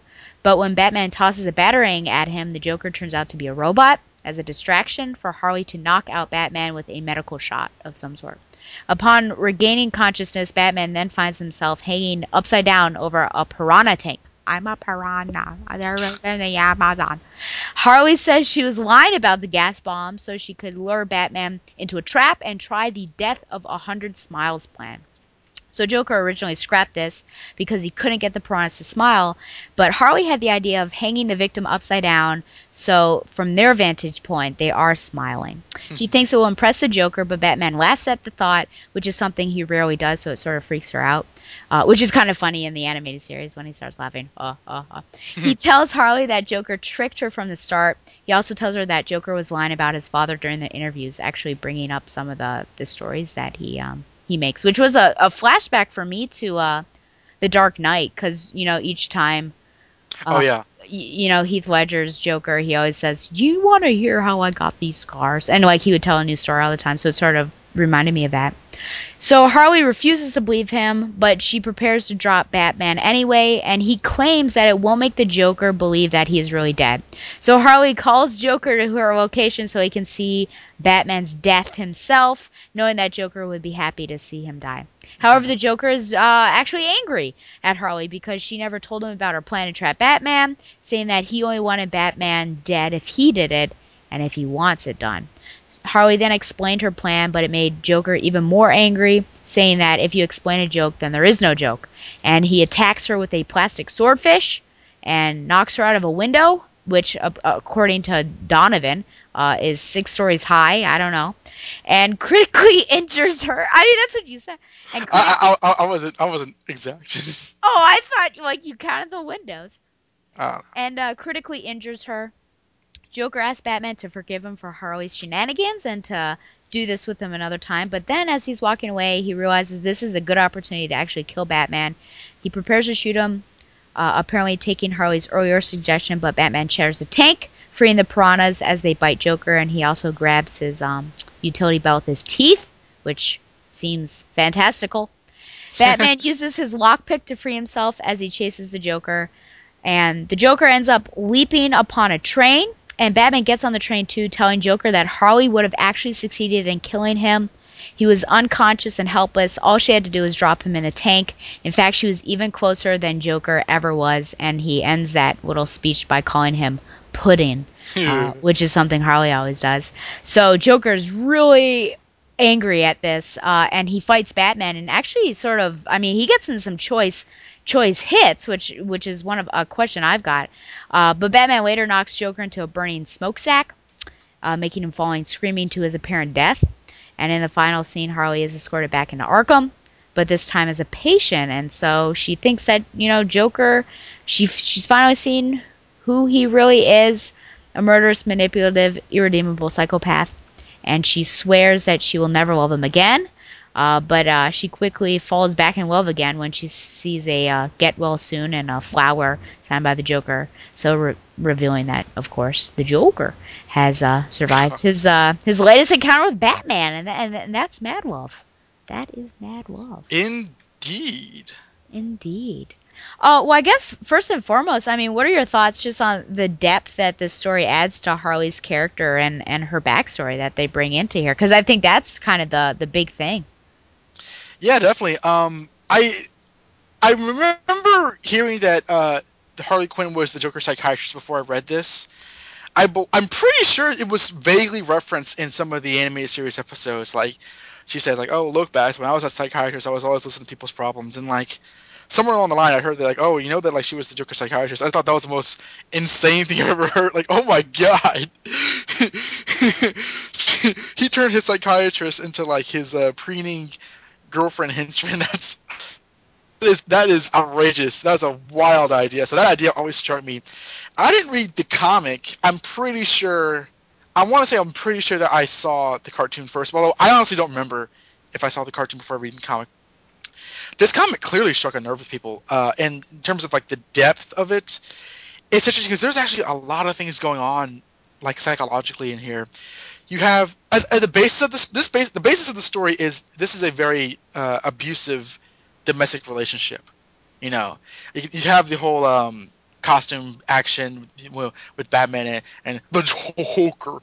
You have the uh, you know romance angle. There's actually a lot of like failed uh, covers where you see like uh Harley like like you know it's, it's sort of like a take on the Harley Quinn romance covers where like Joker's all muscular and uh, Harley's like you know this like big busty woman. Yeah. And they're like you know lovers embrace. As, as Batman has has like a bomb in his mouth, which really makes me laugh because Bat- Batman's a really straight. He's a really wonderful straight man in this story. In terms of the depth, I think um, the heart of this is sort of a domestic abusive relationship, and it's kind of it's kind of easy to uh, have that aspect lost on you in terms of all what's going on. But like once you realize that, it, it makes the story really really sad, but in a good way, if that Mhm. makes a, a lick of sense, and it might not. I think there's a lot of uh, different dimensions to the story which you can get into, but in terms of like uh, right away, it strikes me how multi-layered the story is, and um, it's almost a simple story, but once you kind of uh, digest it, you can really understand how good of a writer Paul Dini is and how effective the story uh, Mhm. he made it through the script. Yeah, I, I, I, you know, I, I certainly agree that it is sort of a sad tale as well. But uh, I, loved get, just seeing, you know, what her history was like before uh, we we see this sort of dopey, colorful character, um, and, and just seeing how that all came about. And and I think it is such a twist, and it's such a neat and awesome twist, something that you don't really see coming. And normally, you know, you uh, you go from like the the front forward, but this was. I think it's interesting that we just knew her as Harley. And so we're, we're we're shocked at the beginning point rather than the end. So I think that's just an awesome storytelling tool, or yeah, a- just the way they did that. I have a question for you. Um, obviously, this story was, you know, the the origin of Harley Quinn Mhm. was a story that, that DC Comics felt that, you know, was a story worth telling because she was a popular character from the animated series. Why do you think she's so popular with fans? Do you think it's th- the same reason that Joker is is so popular? Which which I I don't know, but I mean that. people people love the Joker for whatever reason. I think you know perhaps because he's he's this crazy guy and he's he's very colorful and he's the arch nemes- nemesis uh, I guess we can say of Batman and and look here's this girl that's kind of his sidekick almost like Robin to Batman and how many other I mean of course you have Catwoman and everything but perhaps she's just one and Talia but uh, you know I'm just thinking of all the cosplayers that I see in San Diego Yeah. and I see a lot of Catwoman I don't really I feel like I've only seen one Talia but Harley, you know, I just consistently see her. I think it's certainly her actual character, just how playful and colorful she is. But but I think it's just being a a bad guy that's that's fun to love and, and someone that is uh, associated with the Joker. I mean, that's just my thoughts on it. I, I think we'd also have to just get to the point of like, why do people love the Joker so much? Yeah, let's do it. Uh, let's you have anywhere to be. I think. Uh, okay, uh, when it comes to the Joker, I think there's a couple aspects because he, uh, when he first. Sit down, children. Let me spin you a tale. When he first appeared in 1940 in Batman number one, he was pretty much the first, like, he really was the first costume villain Batman fought. I mean, Mhm. Batman fought Hugo Strange in the detective issues, but like the Joker was the first like you know costume persona that he fought, and the majority of his first appearance is him totally having his way with like the, the police and Batman, like totally like, like outsmarting them, killing everybody who gets in his way, and basically being invulnerable to the last minute where Batman and him just beat the crap out of each other. He was extremely popular. That like I mean he was supposed to die in his first appearance, and they changed it because like like uh Bill Finger and the editors like realized like no we can't kill this guy off. He's too popular. He's too interesting. I think a lot of that was because he was so unpredictable and he outfoxed Batman often. When he was brought back in the 70s as like the killer persona that Denny O'Neil kind of wrote him as, he was he again he you know he outsmarted Batman. He was a total uh, sociopathic maniac, and I think that like I think it's a, a mix of the unpredictability with him and the lethality that really outfoxes Batman often to where you want to see Batman really push to his limits. I think that Joker brings brings out the best in him. I think that um ever since the animated series, I don't think he's, he's ever been as funny as he was before the animated series came along, and a lot of that's helped by Mark Hamill and the writing of the show. And so, kind of getting to Harley Quinn, I think that like she brings out, I think she brings out a different side to the Joker, in that like you know like like it's one thing for him to have a hench you know a hench wench or, or a female henchman or a woman or whatever, but to have her have her own personality, and not just be like you know a yes boss whatever boss okay boss and have her how you know make these kind of snide comics like she hates fish and stuff. That it's kind of cool, and I think that like um I'm I don't really fully understand why she is so popular because that kind of came about when I was really young, so I, I didn't see it happen necessarily. But if I were to make a guess at it, I think because she has been given so much life, just as the the Joker's henchwoman hmm before she was kind of expanded upon. I think people liked that, and I think people responded to that. So then again, you would have later on episodes like Harley's Holiday, where the Joker was nowhere near it, and she could support a story on her own. So I think that might get into you know it's it speaks to the Joker's personality and the fact that she has her own personality as just a henchwoman kind of gives her it kind, it kind of wants you to know more about her. I think so. I, I imagine that why that might be. Do you agree or disagree? No, I, I, yeah, I agree with you there.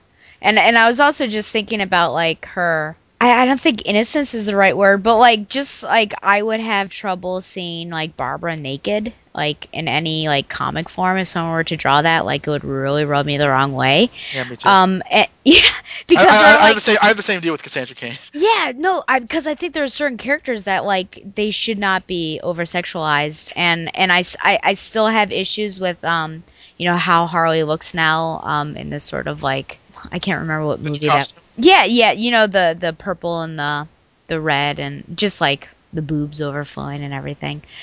That whole controversy that you know when DC Comics was uh, announcing that you know breaking into comics with Harley Quinn, and like some of the art Oh, yeah. there was so much controversy because like there was just like these over sexualized like portrayals and people didn't like that and i think there's just something about that character that is more like sweet and innocent even though she is yeah i mean she, we can kind of say that she's evil that but she's certainly like changed i think in the in in how she is now but but i think originally i, I think a lot of people even will still say that you know i, I would prefer to not see harley quinn naked because she's just not that type of type of character Well, there's always gonna be fans that want to see Harley naked. Um, but I mean, um, in terms going back to that uh, audition process for new artists, one of the really one of the things that really, really, really infuriated fans was that one of the requests that DC made was, "Can you please draw Harley attempting to commit suicide?"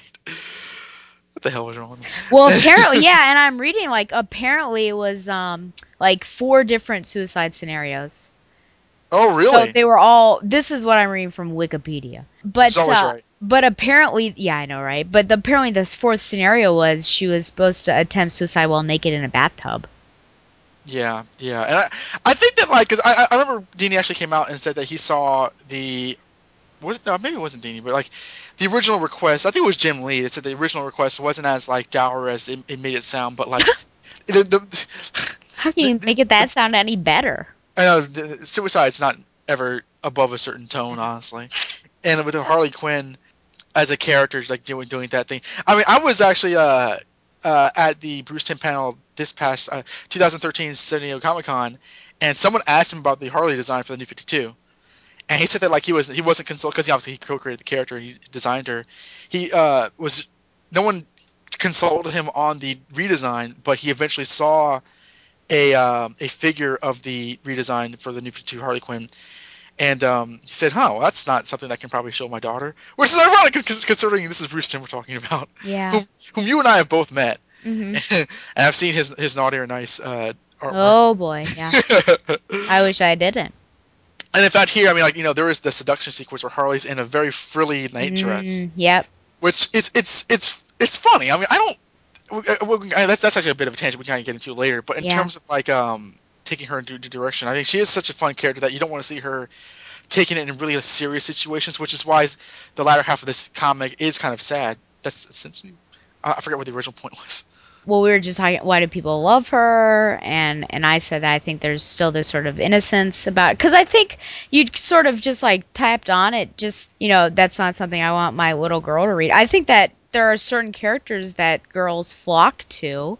And I think that Harley is one of them. Um, you know, Supergirl is certainly another one, I think, and and Batgirl, though I probably wouldn't let my daughter read Batgirl either. But yeah, I, I don't know what to say about it. It's, Well, it's she- hard to describe. You know what I'm talking about, though, don't Yeah, you? yeah, yeah. Yeah. Like, like, well, there's, there's like, you know, in terms of like uh, the tone of how they're being portrayed, because Har- Harley had, we talk about her new comic now. She had a comic in like the 2000s. I, I forget how long it lasted. I, I don't think it lasted more than 30 issues at, at most, if even that.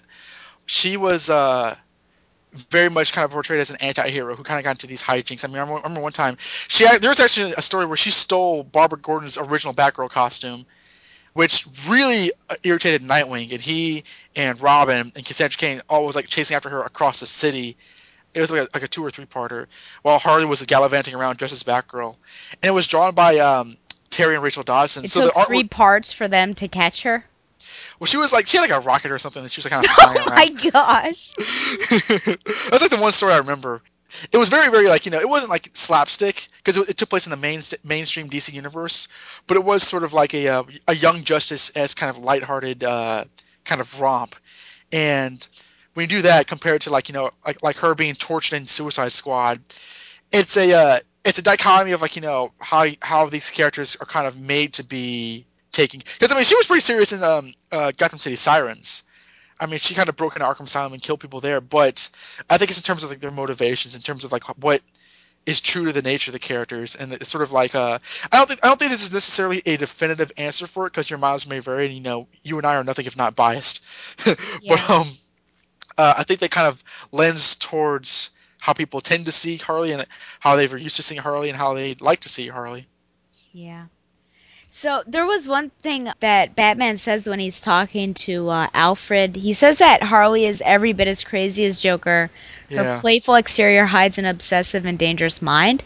And I was wondering how much of uh, you know the Harley that we see do you think is just an act molding to what she thinks Joker would want? That's a very good question, and that line struck me when I was rereading it for your podcast. Like, Uh-huh. I, I was like, just as crazy as the Joker. Yeah. I actually recently watched uh, Batman Beyond Return of the Joker, like just spontaneously. Oh yeah. week. And um, that's actually got me to like, I mean, this last week I've been just marathoning my DVDs of Batman Beyond and Superman. Just I, I'm in that mode right now. In the commentary, they talk about how, you know, as horrifying as what Joker did to to Robin, Harley was totally she was totally down with it. I mean, she she she wasn't like taking it back. She was totally like, you know, ah, this is fine. And it kind of like has I think there's a bit of a um inconsistency with her with how Paul Dini writes her because there are times where she actually is evil. I mean, in this story, she does try to kill Batman, but uh, there's other other stories where she does do the right thing. And in, the I remember during Dini's Detective Comics run, she she helped Batman on a case, and she kind of became her own anti-hero for a sense. So I think there's an aspect where she definitely is murderous, and um, I think I think her being as crazy as the Joker is a bit of an overstatement. Yeah. And, th- and this is also like kind of early in her history because this was '94. I think there's definitely an edge to her which people can't underestimate. It just depends on how the how, on uh, her intelligence. Because in this story, we know that like she's not really as smart as her degree might say because she kind of got her degree through um, sketchy means. There's times where she can be kind of clever, and there's times where she can be kind of you know fun and not even all that evil, but when she wants to get something, she she'll stop at nothing to get it essentially. So I think there's there's an aspect of her which can be very um, psychotic, but it, I think it depends on the situation personally. Mm-hmm. And yeah, I guess I just wonder if she like, you know, dumbs herself down a little bit and and is like always like she's purposely this sort of punching bag, like literally and figuratively, uh, for Joker because like you can even, I mean, she's an intelligent person. And you can even see that clearly in her plans. And I feel like maybe she's just sort of I just wonder if she, yeah, I, I think there's a little bit of crazy in everyone. Uh-huh. I just wonder if like she's she's acting more because like she just really loves Joker and, and she wants to be someone that uh, he wants her to be, kind of. I think you're onto something because she, she her personality when she first met the Joker as Dr. Harleen Quinzel, Mhm. she wasn't dumb. I mean, she she, Right. she wasn't like you know brilliant, but she was a uh, a reasonable adult, Mhm. and and even even like when she, she fools Batman, she totally tricks Yep, Batman. yep. And um like, like and she's talking to Batman in a very like you know she's not she, she's not doing the Harley Quinn voice like this. She's talking Yeah, in her, in like uh-huh. her normal voice. So Yeah. I think you bring up the fact that she that it might be somewhat of an act. I think you're right. Um, to, to, to at least uh, to one degree or another, it is an act because there is an aspect of her when she gets serious, she does uh, display a set of smarts and a set of uh, uh, ruthlessness. Yeah. And then you you also have to wonder though why does that act carry over when she's just hanging out with um Ivy and Catwoman as well though because she's sort of like the the punching bag over there and sort of like the the dumb one of the of the three of them but maybe it just sort of like that's her maybe it's just like really in, in entwined with the costume and once that's gone like she can kind of be herself. But yeah, it's just an interesting thought. I was just thinking about that. I think she um just really briefly. I think she there's an aspect of her that maybe like just kind of falls into that persona because she thinks that's what people like about her as Mhm. Harley Quinn.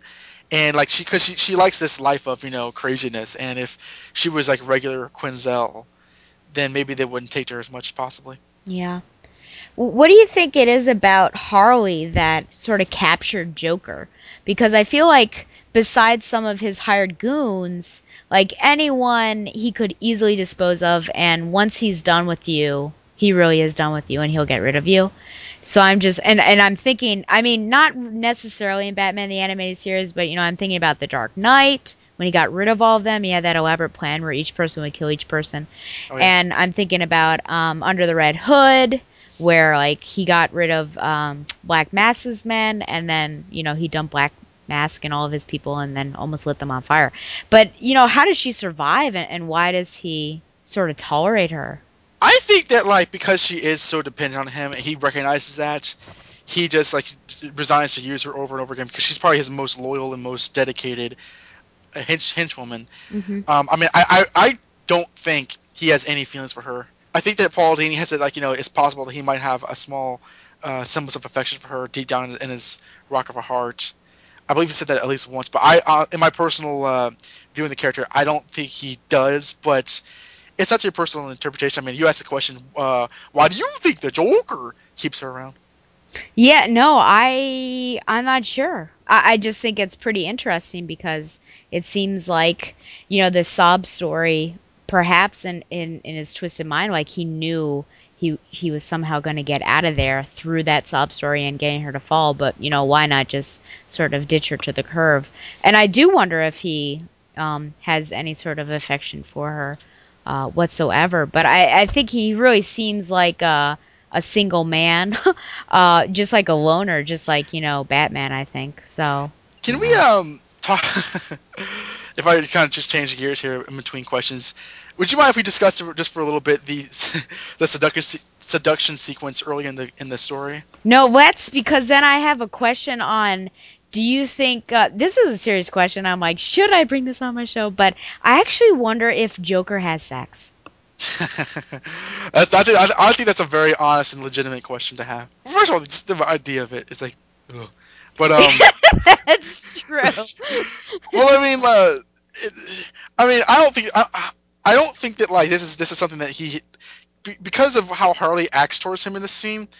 I don't get the I don't get the impression that this is something that they haven't done before, because she says, "Oh, I have this I have the whoopee cushion that we always love whenever we do it," and it's just like, I think uh, you know, for for in terms of like you know, keeping Harley around, that could be one reason. That probably is one reason. But this is clearly again, this is an abusive relationship, so he kind of you know only uses her whenever he sees fit, and in this instance, he absolutely is totally pissed off at Batman that he just wants to like you know kind of finish him off and figure out a way to, to do it. So like his his one track mind precludes him from any sort of like what Harley wants or Harley needs essentially. Yeah, I I guess I just don't ever like see him having sort of that I don't know humanistic need or desire. I feel like that's just not what his desire is at all for me. I, I guess I just uh, yeah I'm saying that I don't think the Joker has sex. I Uh, think that I think I think that like in this instance is proven that that he does, but in terms of like how often is is uh up to your interpretation. I guess I just think like his one focus is always on you know Batman. Alternatively, like uh, we talking about how you know like like like not seeing Barbara Gordon naked or whatever. I mean, like you have Harley Quinn in this in this like nighty hmm with her her face painted mask on and like wearing that thing in Which like is always weird. I that's so weird when she's yeah. Well, her costume, I think, like once you kind of step back and look at it, it's like it's actually very demeaning because it's it's such a jester, like like goofball costume. Yeah. So to, to see this goofball character dressed like this, it it strikes a chord of like this is really weird. and um, I, I find it very funny. I mean, I, I find it really really funny because his his whole like go away, I'm busy.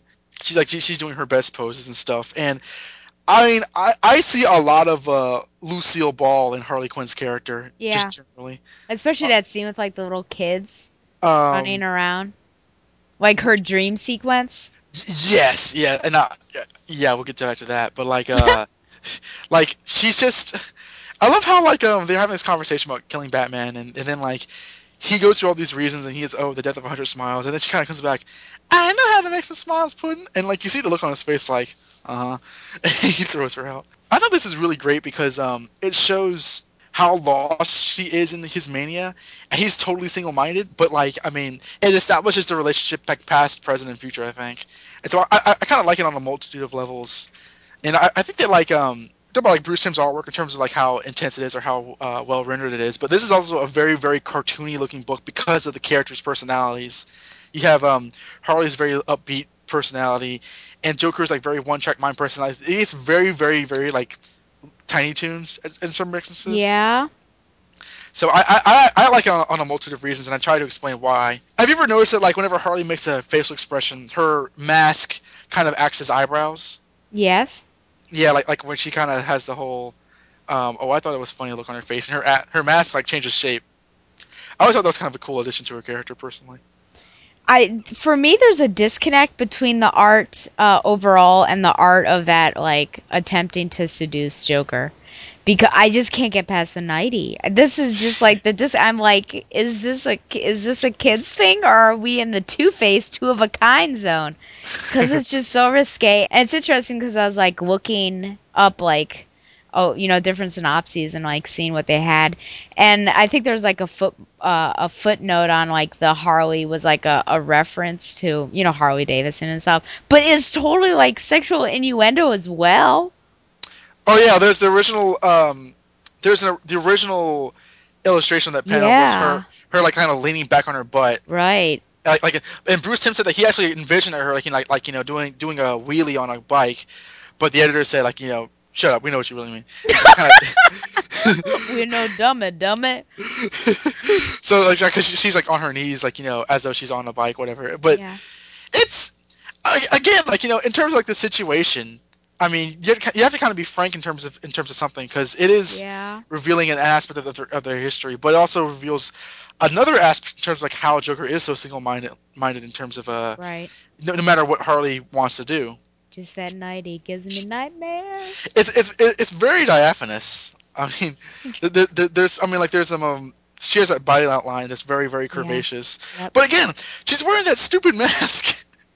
Yeah, yeah. it really- I really- but I again, really I think that's I, I think that's going towards this idea that that you know I have that she's trying to please the Joker because any of the episodes that you see with her and Ivy and Catwoman, you see her blonde pigtails and the white face paint is off and she's not wearing a mask. She's like in complete like down clothes if they're like around the house or whatever. And this is potentially an quote around the house scene, and she's just playing, I think, with what she believes uh, Joker would like. So I think maybe that goes more towards um, that thought there. Well, yeah, yeah, that, yeah, exactly. In terms of like she has she do, she bothered to paint her face. Right. Or keep it painted, yeah. Uh, I did wonder, you know, about that fight scene. What What are your thoughts? Just the fact that Joker's able to get hits in on Batman. Um, I always cry foul, and I think there were some things like recently in New Fifty Two, like Scarecrow was putting up a fight, and I'm like, ah, Scarecrow doesn't seem like much of a fighter to me. But yeah, well, I mean, do you think it's believable? Do you think just like his rage, he's so upset because Batman called him puddin'? Um, he's able to get in some hits, or what? What do you think? I love that scene. Um, honestly, I don't really have a problem with it because I think I think it, it goes two ways. One thing, I think the anime series has always had them really trade blows a lot. It's not really like they don't kind of play Batman as like you know like the third strongest fighter in the world or whatever. I mean, he's not like I mean he's he's like like great at what he does, but he's not like you know this unbeatable fighter that, that the DC Universe comics kind of portray him as. So there's there has been times where where, where they have gone toe to toe, like in Laughing Fish, um, to some degree in Mask of the Phantasm. So it, is, it doesn't feel out of place. It feels very much like in its own thing. Like if this is the animated universe, this is what would happen. It's also kind of a callback to the uh, Golden Age Bob Kane comics because they would fight to a standstill and like kind of beat each other up. And also because Joker is so upset, I can kind of buy like him kind of getting uh, getting the drop on Batman. Now I I am like you might be more used to Joker being a, a more of a thinner character and Batman routinely beating the hell out of him. I mean you you think of Knightfall, you think of Hush, where like yeah, yep. Joker just might must but might as well be an inflatable punching bag that Batman just like, like punches and he gets comes back up and he punches again. but I don't really have a problem with uh, them being equal fighters in this instance when they're fighting each other because they're arch enemies and they hate each other so much that like I can kind of buy the Joker having the intensity to kind of go toe to toe with Batman because he does get beaten up by the end. So I understand how it's a bit weird to see, but like I, it's an, it's an interpretation that I that I can, that I can get used to. Do you are you just are you just so used to seeing Joker not being a fighter that like it's, it kind of strikes you as odd? Yeah, yeah. I, I think, and, and and I think we always talk about Batman being such a great fighter that I'm like, how is he able to get in such, you know, like such hits on that? It just kind of like shocks me because it's not like he's facing Bane or anything. Uh, but you know, I guess you know, rage really does is able to fuel you and and perhaps make you stronger than you are. And I think at that moment, like something really does snap, and and Joker is really upset. So I guess it is somewhat believable, but I still think that Batman would be able to take him easily. Fair enough. I mean, I, I think it's like uh, it's actually kind of cool seeing Joker pissed off at Batman, and then to the point where he gets hits in. I think that adds to the intensity of the fight. But um, I mean, we can also talk about it when we watch the episode. Yeah. If uh, if I may be so bold, I would like to kind of like note some panels in terms of the artwork. How dare you? Do you think this is your show? Do you think I invite you on here for fun? For you to have opinions? I'll shut up now. I'm joking. Yeah, please, please. oh, Um, wait, let's count. I've just opened up serendipitously to this panel. One, two, three, four, five. Ooh, five f- floors up. Five Ah, floors. nuts. Well, I was We're close. so close in your random thing. You and I said, just like, go along with it. Uh, well, I, I, I made a guess. And uh, this is something that like we might mention during the commentary. But one thing I, I kind of like in this that's not in the car- cartoon is that um the, the the splash page when um Joker escaped and Batman catches him, and there's there's the evidence of a very very nasty fight between the two of them. Like Batman has like cuts, he has slashes on his arms, and, and like you know, his costume's ripped up. Joker's smiling, but he's also beaten up. And then like like you mentioned in your synopsis that look Harley Harley gives him like the, the coldest death stare. It's, she's she's like, how could you do this to him? And Batman's like, who me?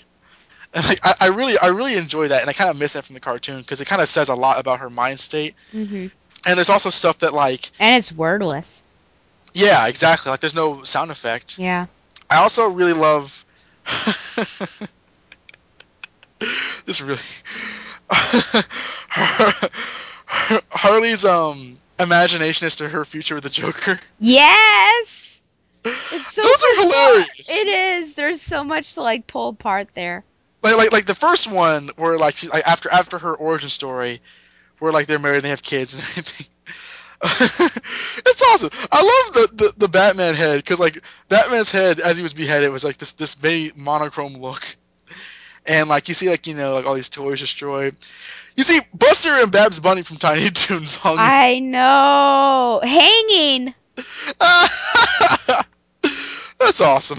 and they're like in shadows, so we don't know who they are, but of course we know who they are. I know well, because Dini and Timm worked on they met. Um, Yeah. not- they didn't meet, but like they worked on Tiny Toons together. And um, again, also like later on, and when she says, "Nerds to you, Batman," the Joker's coming, and then and then once you die, and then like she has like these flash forwards of um, they're him getting married and having kids, and then my favorite part is like when they're old people for no reason, the, the the birds just start exploding and dying out of nowhere. I don't know I don't know why that happens, but that makes me laugh. I like how random it is. It's just like, like like logic has gone out the window in terms of Harley's imagination. And for some reason, she has she has like little girls that are born with the little Harley cowls. And white faces. I mean, I gotta say, I think Bruce Timm might be my favorite comic book artist. Which, as I, I have, I have you know, like Mark Bagley and John Romita and Alex Ross and Neal Adams. It's hard to kind of say that, but because, and he is extremely cartoony in his design, but like, he is able to just have these really, ex, really expressionistic, just emotions and characters that like it's really fun to see. I really enjoy his artwork like all over, and like in this instance, we see like a lot of joy and anger all over the page. He really sells the illustration. Like I mean, I mean just just basic, bas- just basic storytelling gimmicks where like, Harley's knocked outside the window, and like you see uh, the middle panel, that very very long panel to show how far she's about to fall is, is and then the next panel where the swordfish kind of plops on the ground, which helps illustrate her hitting the ground. I, I, thi- I think it's actually very clever. So I, I think this this uh, kind of helps me remember why I enjoy his artwork so much. Mhm. Mhm. I think the birds are exploding because like probably they fed them some bad bird seed. Cuz they are on like a park bench. So they probably did something. Don't you think? I, I'm I'm not an expert in um in uh, birds exploding yet, but uh, what are you an expert in? Sonic Underground. where's that end? But where's the end call? End call. Ah. Yeah, uh, that- you brought up something I almost forgot. W- what are your thoughts on the the the beating up, the physical violence against Harley? Not only hitting her, because when he first appears, he slaps her across the face, and Yeah. then he hits her out the window, and you actually see some blood stains, which is pretty violent. That's not going to appear in Batman the Animated Series because they don't do blood there. Yeah, I, I mean, what do you think? Is that too heavy? Do you think that that deserves to be in there? I mean, like the com- comic books are always made for a more insular audience, so I don't really have a problem with it. Like, usually, what they do, like in this this this story, I'm actually like surprised that they got away with this story in the cartoon because this is actually a little harsher than the, the cartoons tend to be. And this story isn't a story about an abusive relationship. You know, obviously, I don't like seeing Harley smacked around or knocked out the window, but I recognize that that's the story they're telling. I mean, I was actually watching again, like you know, I was watching all these animated shows. I was watching um the season two finale of, of Justice League, Starcross, is it called? Yeah, that's Starcross. Oh my gosh. I, I, I, got, I got confused with uh, the Savage Time. What? You like that episode, don't you? Yes, but how could you forget it? That's like an intense shipper episode. We talked about that for hours. When did we talk about? I, I, I remember two years ago. And do you remember when she's fighting Hro Talak uh, in part three, Sh- Shayera Hol, and he backsmacks her? They talk about how the uh, the storyboarders didn't want to draw that, and so Bruce Timm stepped in and drew it because he uh, you know he just didn't, didn't like that. And the the voice actor for Hro Talak was actually like you know a, someone who talks on goes on tours about how women uh, abuse abused women. So there, there's the there's the um, they're all aware about how unpleasant that you know. Uh, and again, like, you know, I don't. Speaking as a feminist, I don't want to just say like you know, uh, women are always defenseless against men, and you know, like are always the weakness. There are women who can you know give as much as they get, essentially. Which is Shayera, but I don't necessarily know if it's um Harley. Right, like like I mean, like just naturally, women uh, men are engineered biologically to be made stronger than. I, mean, I can't even explain this, but like you know, there is a tendency for men to abuse their natural uh, strength against women Mhm. to uh, as a form of abuse, and that's what we see here. That's what Joker's doing, because Joker Joker's physique is a lot uh, tougher than Harley's sort of simpering physique. And I mean, knock knock her out of a window. I mean, like I was so shocked when I first saw that. I mean, you see like the pool of blood that she's that surrounds her as she's uh, on the ground.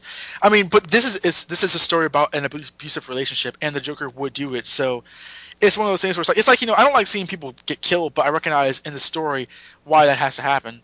So it's, it's along the sort of same lines. You know, it's like it's very unfortunate and it's ugly, but it's absolutely within the Joker's characteristic rights to do it. So it is what it is, and you just kind of kind of have it help tell the story. I, I, I think it's powerful and effective in that he tells the story because once the story just ends up being Batman versus the Joker, it helps you realize how little the Joker cares about Harley and how he, he, he really has it coming when Batman beats the crap out of him later on.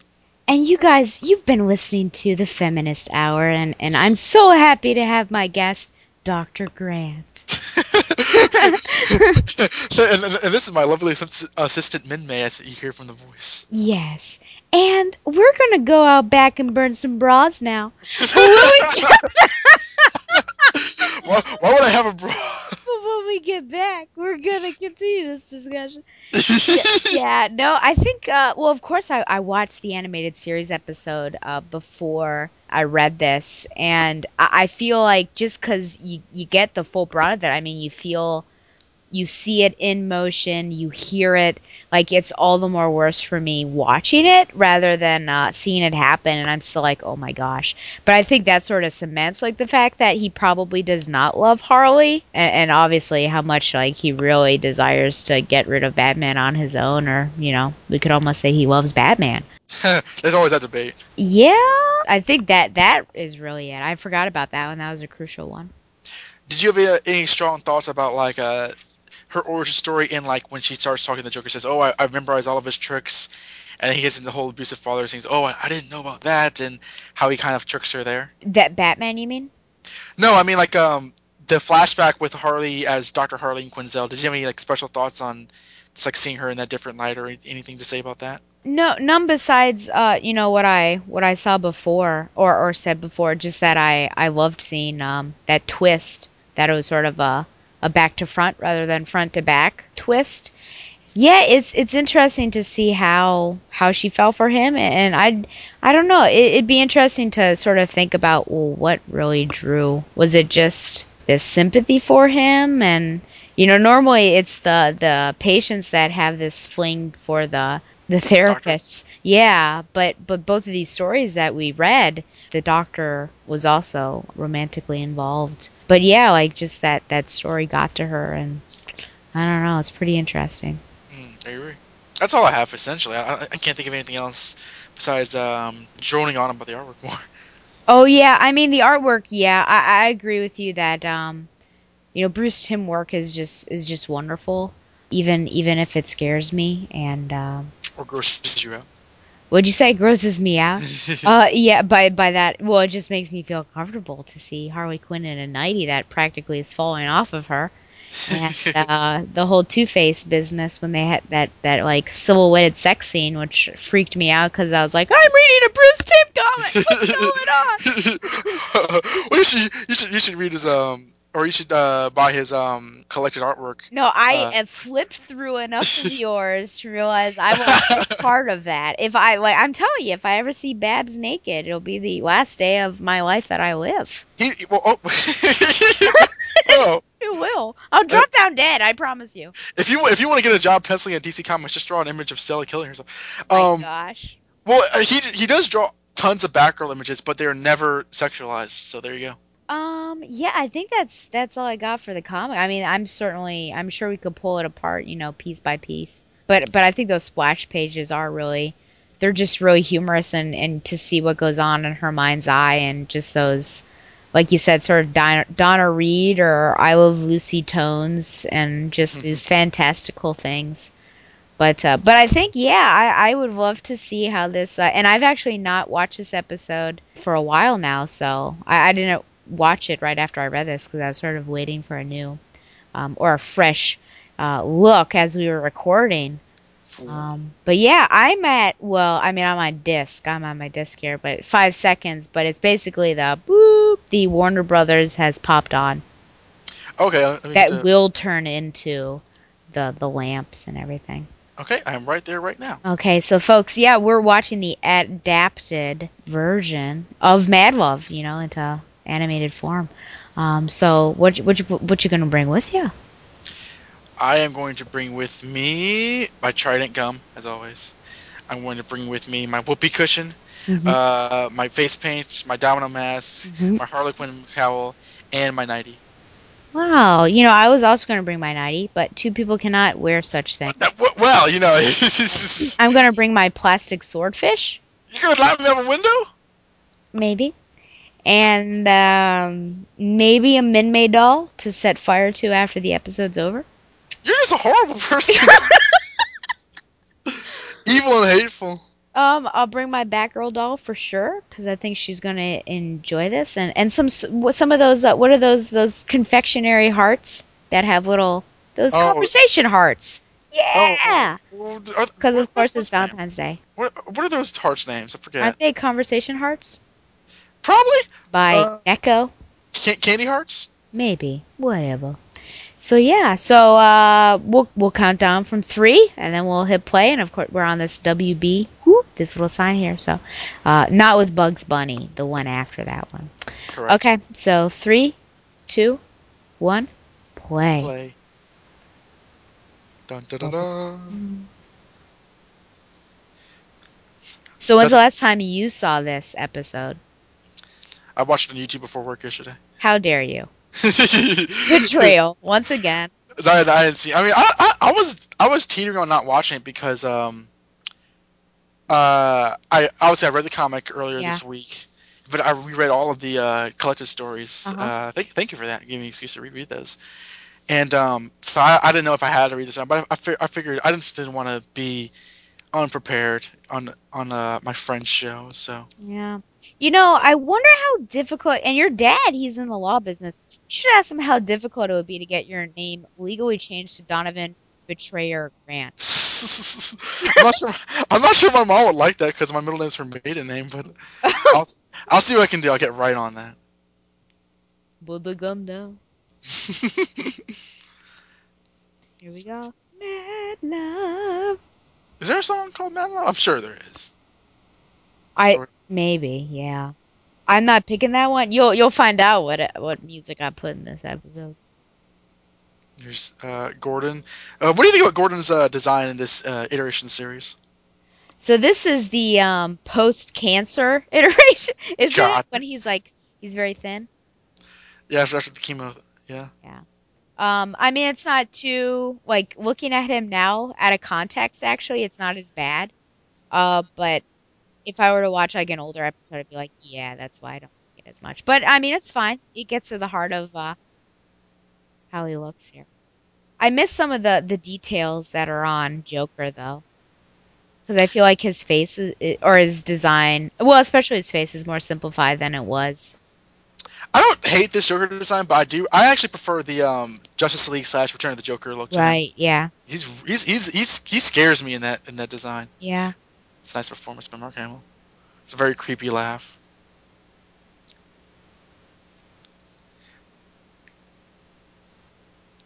So the question is, would he have been able to get to him had Harley not done that?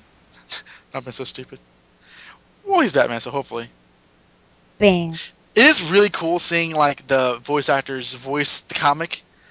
Like once you, I mean, we we probably would have like heard their voices in the comic already, but um, I do like it when um like the voice actors voice lines from the comic, or, or if you ever hear like you know your favorite voice read something from the Mhm. comic. I think it's always Yeah. cool. Now this is a uh, an ad lib. Can you tell which one it is? May the floss be with you. Yes. Because of the whole, well, because Mark Hamill was. Yes. Yeah. I think I read uh, online somewhere that like uh because the, the line originally is you know make sure you brush brush your teeth after snacks, but um I think I read somewhere that Paul Dini had him or no Mark Hamill just ad libbed out of nowhere. They all really cracked up because they never expected him to make a Star Wars joke. So uh, for those who've only seen the cartoon, originally uh, Batman goes back to the Batcave and tells Alfred about Yeah. Harley's secret Yeah. origin. That's cut out in this cartoon. And his like assessment of her, which I, I think is actually good. Oh, here we go. At least this one's better on her, like it's actually on her body. And yeah, she, she has a what, what do you females call it? Spaghetti straps. oh man, yeah. yep. I love like the, the like the sexy like like uh version of her theme song.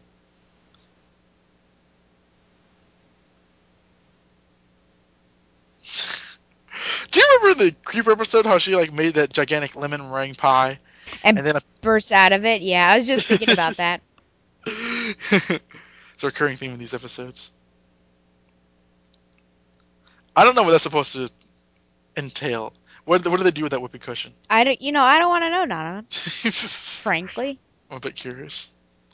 Well, you know, why don't you Google that after this is done, and probably have to put explicit results on. Depends on my reaction. Why don't you just shoot him? Which would you prefer? Well, maybe I can ask that after we get see the episode. Because there's a lot of there's actually a lot of like uh, dialogue cut out of this scene, but they, they get the you know the essentials down. Yeah.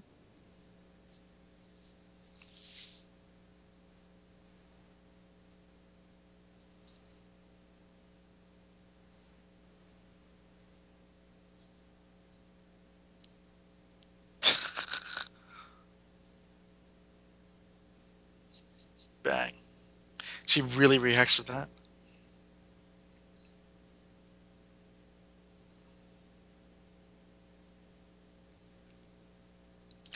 Notice how Joker, like Mark Hamill, kind of gives him a bit of a an odd accent?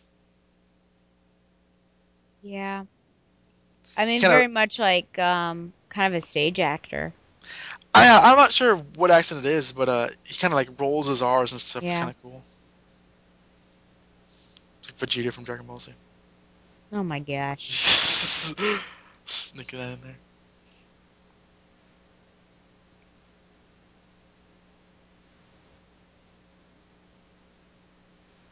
Looney Tunes. There's a, a spotlight on her for some reason.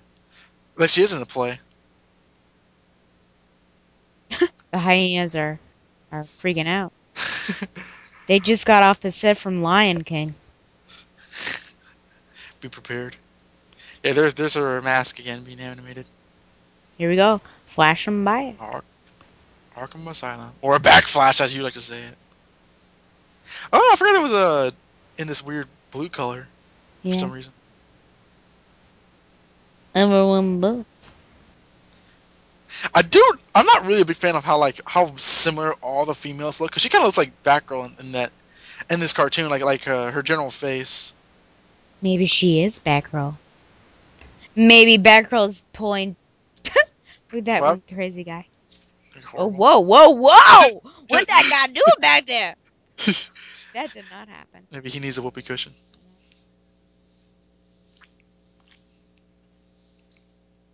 Have you seen the Batman version of Harley? How she's like a talk show host. Oh, I saw that episode when it first came out. Yeah, I've not seen it since. Do you think that play that sort of plays in line with things that uh um that that mentor doctor talks about because uh, she was saying you know it's not a way to get, become a quick celebrity and everything. And yeah, she does exactly. Uh, that I, I remember that was uh, I remember on the internet that was a big thing. That was the first time they did a different version of Harley Quinn, and uh, I believe Paul Dini wrote that episode. I thought it was fine. I thought it was interesting. I think I don't remember her being nearly as, as, obsessed with him as she is here. She may have been. though. I, don't, I forget.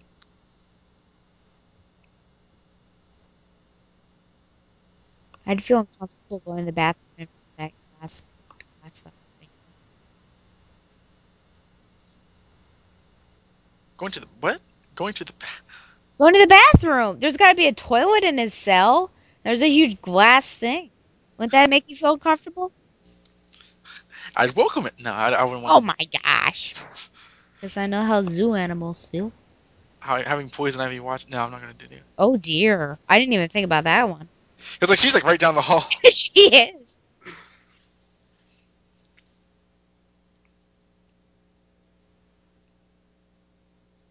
I can't believe she fell for this. I, I meant to, I meant mention this during our, our comic synopsis, but like this is such an obvious line that like I mean I, know- I know she's not supposed to be that bright of a therapist, but it's such a sucker be like certain level that you're, you know, you've got some level of intelligence that you were able to get a doctorate.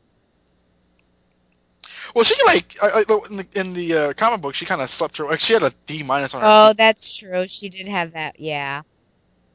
So the implication is that like she kind of like like messed around her grades. I took a big breathful and tore the crotch. that always stuck with me. Why did they let him uh keep his uh gloves on? It's the Mickey Mouse factor. Uh, see, I'm surprised they got away with a lot of this in here because, like, have, telling, uh, oh, this, this, I mean, even if it's a fake story, saying that his father broke his nose is really rough to hear on a kid's cartoon. I think.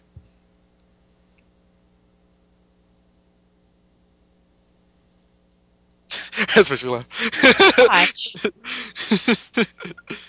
Batman just picks him up and throws him in there. like he's throwing an old couch out the window. And this is all encapsulated in the splash page in the original. Yeah. Bam. And it's interesting to hear Arlene Sorkin's like like more straight talking voice for Harley than just the weird high pitched one. Yikes. This is twisted.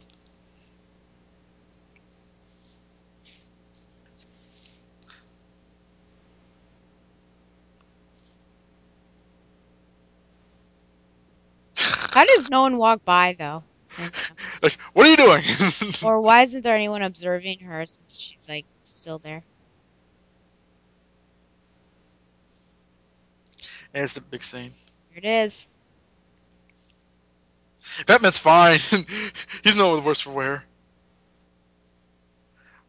Oh yeah, they don't. They, yeah, and they very very quickly throw him away. Yeah.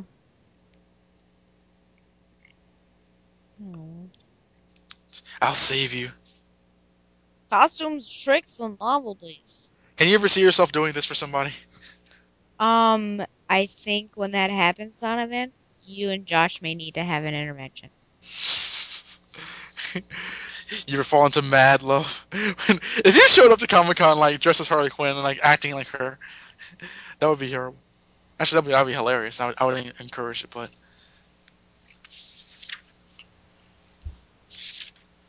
But still, we've got this interview. Haha, that's a laugh. Justin can get that interview himself. Stella, are you okay? You betcha. well, she always says that. Oh, put it. Bite. She's a little close for that bomb. I like the touch of her like holding her ears with two fingers. Highly cool. Big splash page. I love Joker laughing. like my crazy plan worked. you said since like like everything worked according to plan. Riding off into the sunset. Um, Oh, precious. this is- I, I do like the fact that she's still in her twisted mind blames Batman. You know, he didn't do it. He did beat up the Joker, but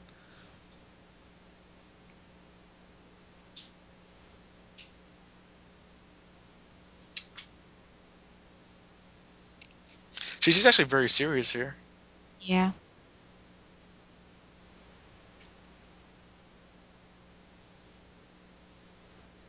Do you think her is her face still white or did it suddenly like change to normal? I've always thought about that. I've always thought about that, and I, I think it probably is. It's in black and white because you know, animated series. Yeah. In the comic, he talks to Jim on a headphone and says, "I don't see any shrubs or anything." Yeah, because he scouted for like I don't Because the it was a cops are like, like- time. yeah. yeah. I like her like uh. her This is what I'm talking. Just like, look at how elaborate this plan is she has. Where did Yeah. she even get this mechanical dummy from? I I guess don't- Joker has a supply, but I know it works for the plot, but what if that was a real Joker? I know, right? that would just decapitated him. I guess it probably would have been just a concussive battering, so it would have just knocked him. Right. Where'd she get this from? So, somebody still reads Batgirl. Huh? Yeah, in the um. The Somebody still reads back. Yeah, of Batarang, I remember that. But you were gonna. But, be uh, in the uh, next episode. um. the uh, hypodermic needle that, that she jabs him in the in the neck. Uh-huh. Like, is, is it? St- I think I think it's more violent. She, she sticks it in there, but um, who cares? Who cares? This is just a kid show. Have you ever been hung upside down, suspended? Yeah, TVY seven. TVY seven. I remember um, Young Justice was TVPG for violence. No, More than violence, that was like making my heart race every episode. Strong sexual content. What? Actually, there was some stuff there. I have had heart race because it makes me nervous. Right. Especially when you know there's only so few episodes left at the end. I, I do like the response. Brilliant. like he's barely tolerating this. I mean, I feel like even now he's like thinking of a plan, you know, which is Yeah. the greatness of Bat. But like, but as a viewer, you're kind of like seeing like he's just kind of he's just there suspended like like a like a MacGuffin. It is. Is this it? Oh, here we here we go. Oh. This is incredibly haunting.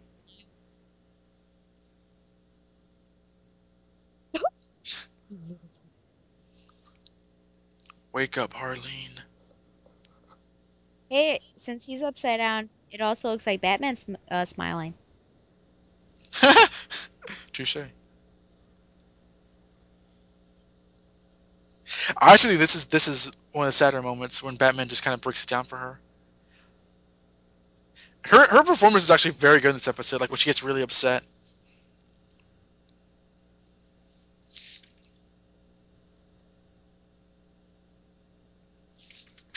Aww.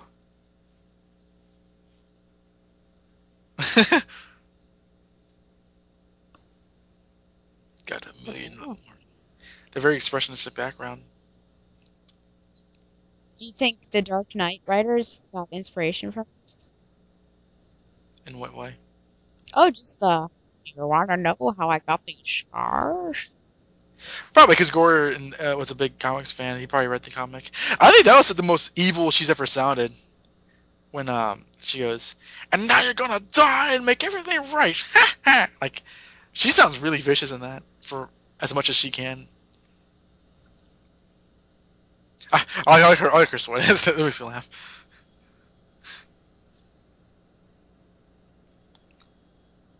I wonder how. So has this all happened like within the span of a day? Yeah, I think it's the same night. The dentist getting. Oh, you don't say.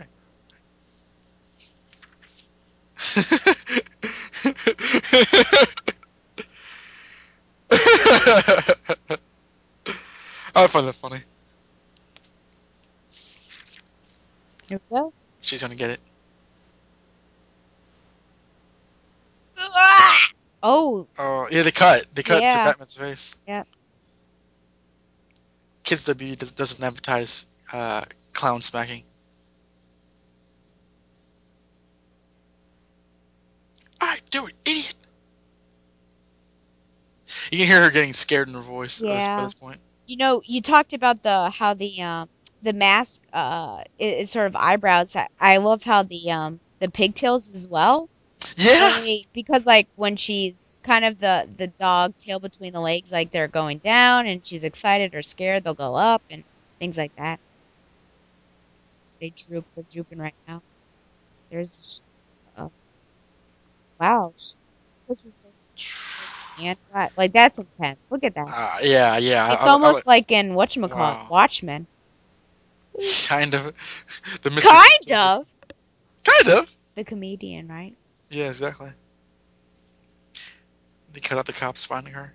Yes. Yeah, and no blood. Oh, there's oh Yeah, she's bleeding. Well, it's not a pool of blood, but she's bleeding from the mouth. yeah. You know what would have been horrible is um, on the ground.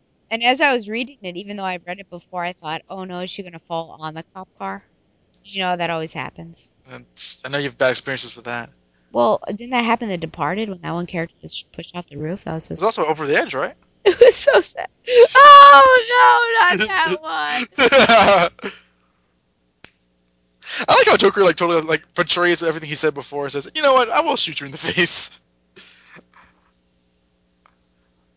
Bam. Let's watch this inconceivable moment.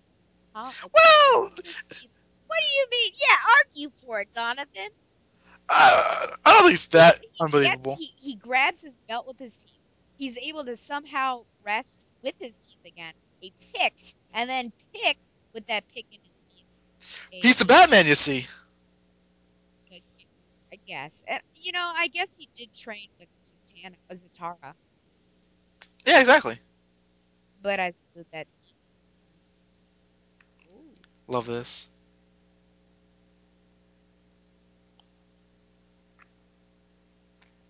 This is the big fight uh, fight scene that you have a, huge problem with.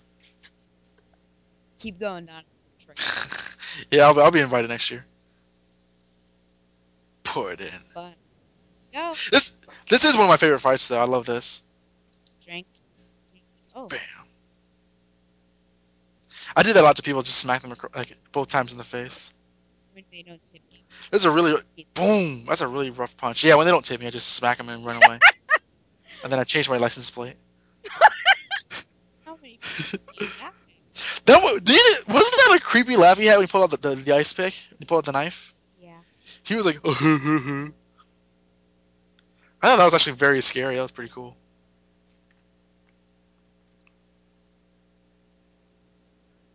Summer Gleeson. Who sounds remarkably like Andrea Romano. Yeah, she's that same voice actress.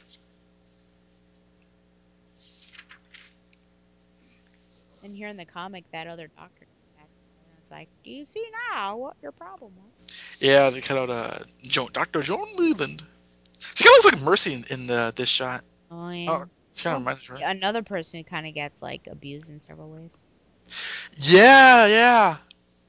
They're just copying themselves.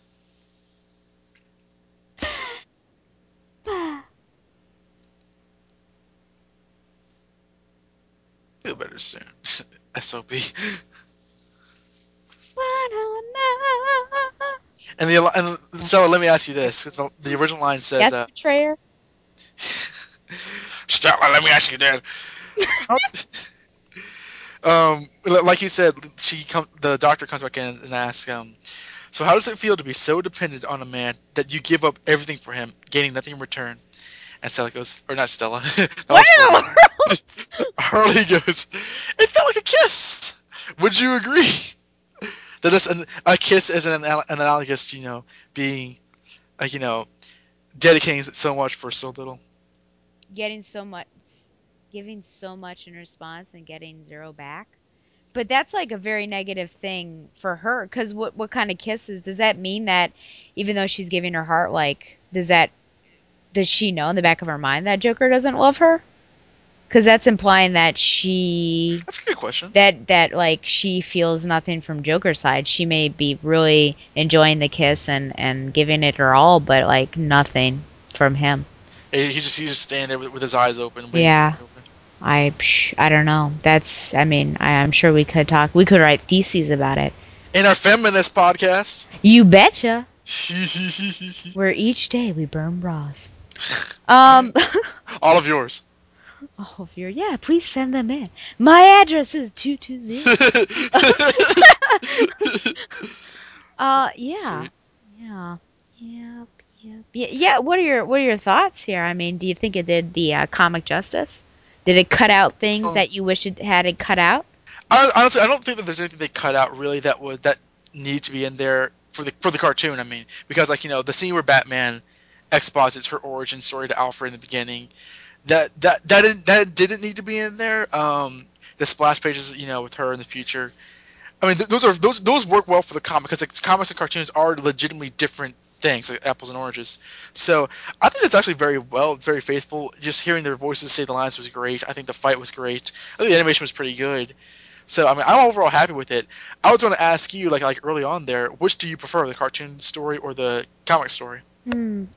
I think I, uh, man, I mean, they're both great for sure. I think I, I do like the comic story just with kind of the setup and how Batman's talking to Alfred, and, and I do miss those those splash pages with her kookiness, and, I, and which I think adds a lot to her character to just sort of see like what her thought process is like. But so so I think I would go with uh, I enjoy the comic just because I think it was given you know it had more freedom in the page count, which you know they just had to get rid of some stuff in the uh, in the cartoon obviously.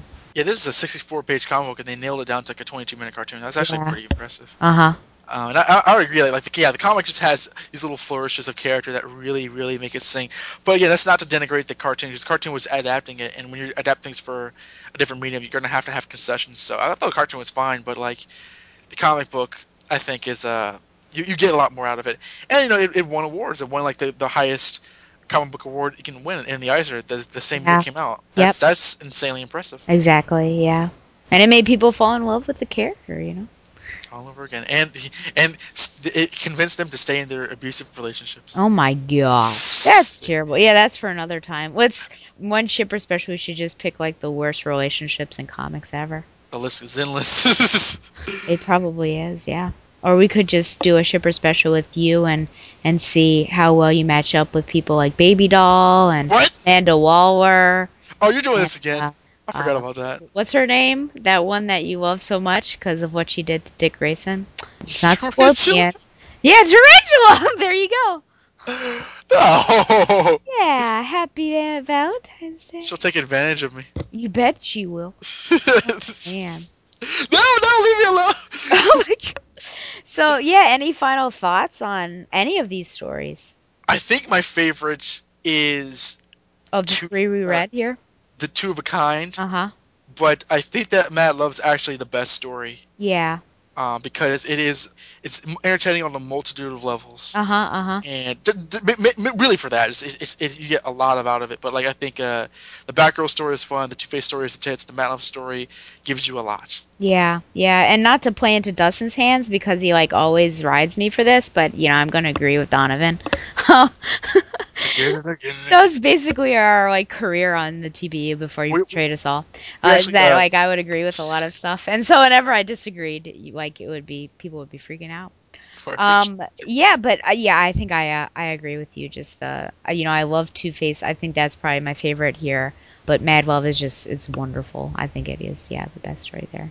I'm really glad we got to read that out. Yeah, yeah. I'm sure. Who knows if anyone's regretting that that moment. moment. I'm wondering if Dustin's gonna listen this as, as, is about to say, um, they stuck a commentary out here without telling me. This is, won't be on the commentaries. he can't dictate me like that. so you say. So I say. Well, uh, you know, as always, just such a pleasure to have you on here. Thank you so. I'm always like, like waiting the day where like you know, the last special that Donovan and Stella ever recorded where he ruined everything. Oh my gosh, that'd be a terrible day. It would be a. T- I I I fear. I, I'd rather. I'd sooner die than that happen. But Robotech is a tough act to follow. But Yeah. again, I, it's it's very very easy to have fun with you. So I'm very glad you invited me on, and I, I had a Oh, wonderful course. time. No one is gonna yeah replace you for the Shipper special. And uh, yeah, as an added bonus, you'll be joining me again this month uh, to review two old comics, which you'll probably like, and two new ones, which are debatable, I'm sure, since y- you're not really reading them anymore. Well, you, I you, I listened to your last episode where you covered uh, the the finale to Batgirl Murder, uh huh. which I hated. Right. but I gave it more like I was like, you know what, it's not so bad. But I totally agree. Like I think the ending is total like, I mean, this is what we were at. You know, you know, this is what we spent all this time working up to. I, I agree with you that the ending was not good. No, Batgirl, I won't know your secret identity because even though I've wanted you to, uh, I wanted you for murder for the death of my son, I don't want to know your identity because, because No Man's Land. That's why. That's- Yeah, and I just don't think the bad. dialogue makes sense either. Like, why is he telling her you're not allowed back in this house? The dialogue never makes sense. The dog was bollocks. Yeah, but that makes it sound like he knows that's Babs. Oh yeah, you're not allowed here anymore, Batgirl. I don't want to see you at the Thanksgiving uh, uh, uh, picture that we were in. Oh gosh, yeah. Well, that's why they're so far separated. But I do think that just like her fighting and, and her thought processes in the during the fight with the disgraced was was well done. She's actually sort of being a good Batgirl character. But I love your um, synopsis, like you know, the Babs comes popping in with not one, not two, but three utility belts. you bet. I mean, it's like total overkill. It looks like she's coming out of Apocalypse Now or something. or a '90s comic. I guess. But I'm kind of I'm actually really excited. I think I'm the only one on like the comic cast that's excited for Gothtopia just cuz like it's start what I I agree with you that like these words, what was it, catbird? Like total it's totally reminds me of that. Bluebell and all that stuff. Yeah, and it reminds me whenever I hear catbird, I'm like waiting for Dustin to say cat dog, and I used to watch that Nickelodeon TV show. cat dog. My mom used to hate it. She's like, "Why are you watching that cat dog?" I like it, mom. Oh. But I, I just think it's I think it's pretty cool. I, like how it's being set up. So I'm hopeful. I have positive. I, I have hopes and aspirations that these issues will be good, but I guess who knows what you'll say. I kind of like the this. I thought uh, uh, going into that story in Detective Detective 27, Mhm. I was like, what what the heck is go- what what is this? What is Yeah. this? But like, I kind of liked it by the end of it, and I'm interested. But um, I truly don't have any idea what is going yeah, on. what's going on? Yep. Which I think is how it's supposed to be. So, which is what I argued because I, I think I was coming at it from a different uh, viewpoint than than Dustin and well, I guess it was just Dustin and I on that one. So Dustin has a different idea of what's going on than I do. But- Before you kick before you kick me out. oh yeah, Um, I mean it's I- past time. It's past time, my friend. I know. I, I, just kidding. You've been you've been yanking my collar, but um, I do want to say because uh, your favorite Robin is not Tim Drake but Damian Wayne. I don't know if you said it on your on your show yet, but have, do you have any thoughts you'd like to share about the trailer for Son of Batman?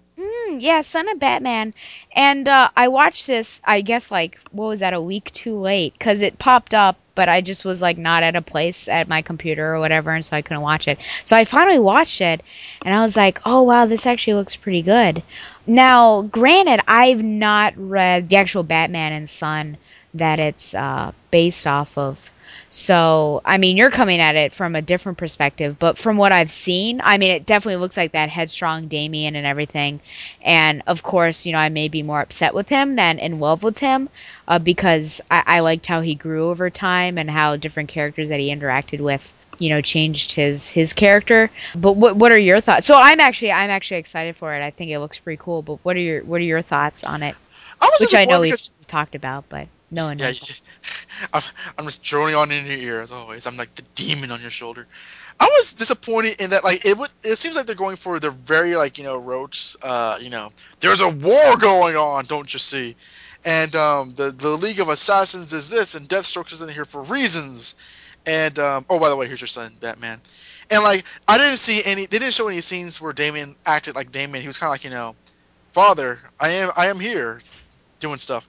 And like I'm sure that's that probably is going to be in the movie, but like uh, it felt like they were trying to like make the make the story like over the top in terms of this in terms of the comic, and I, I didn't like that. Like uh, I mean. th- I, I, I like I like the original three part story. I mean, it's not like one of my favorites or anything, but like I do enjoy it. And like it felt like they took a very simple uh, story and made it like into Lord of the Rings or whatever. And like that kind of annoyed me because I know for these movies you have to kind of justify why they're being made to be movies and kind of really beef them up. But it felt like it was trying too hard. Now I've not seen the movie, so I can't talk that much. But uh, um, you know, it, I don't know. It, it wasn't what I was hoping for in terms of an adaptation. And I understand that they really are changing it, uh, so they're not going to be. It looks more along the lines of a Superman Doomsday adaptation rather than a New Frontier adaptation. If that makes any sense. Well, um, it doesn't make sense to me because I liked both of those.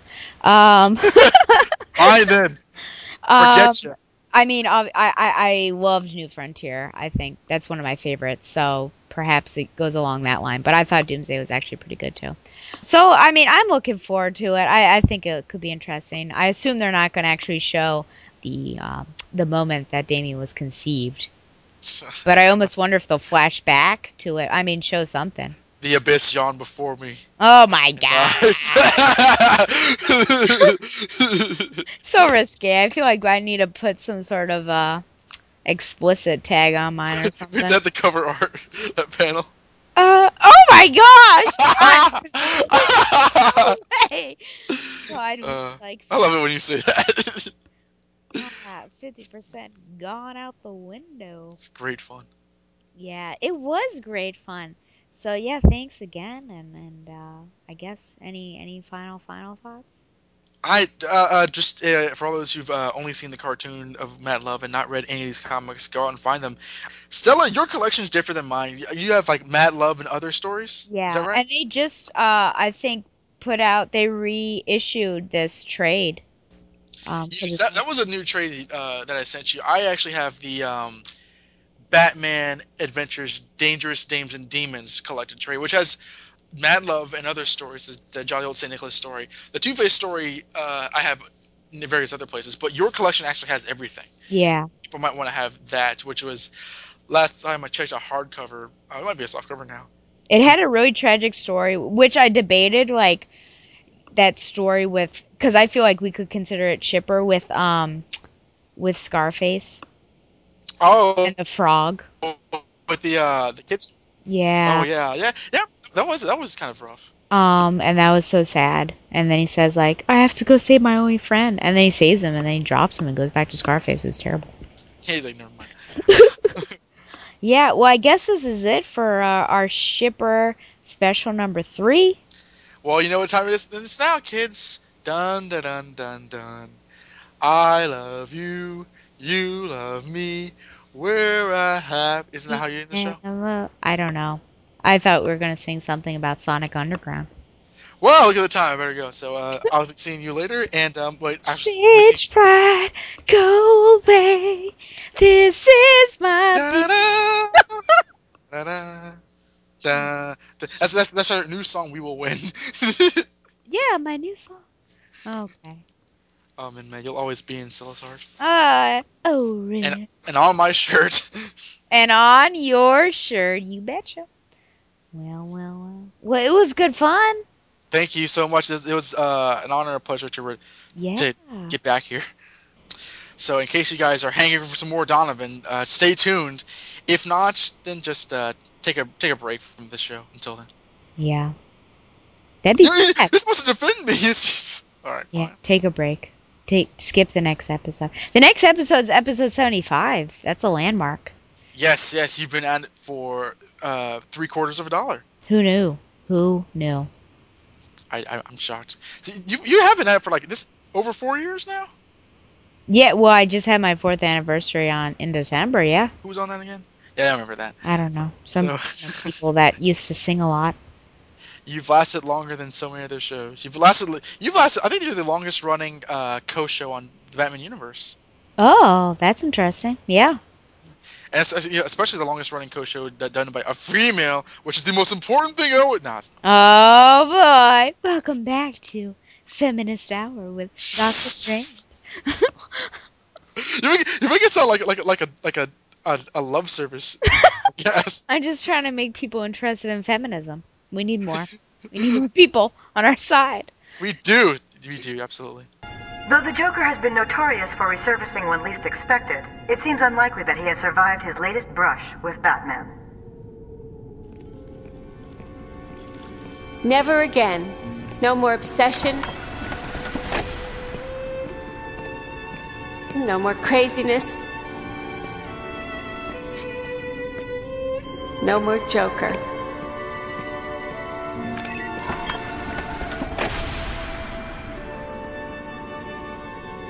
I finally see that slime for what he is a murderous, manipulative, irredeemable,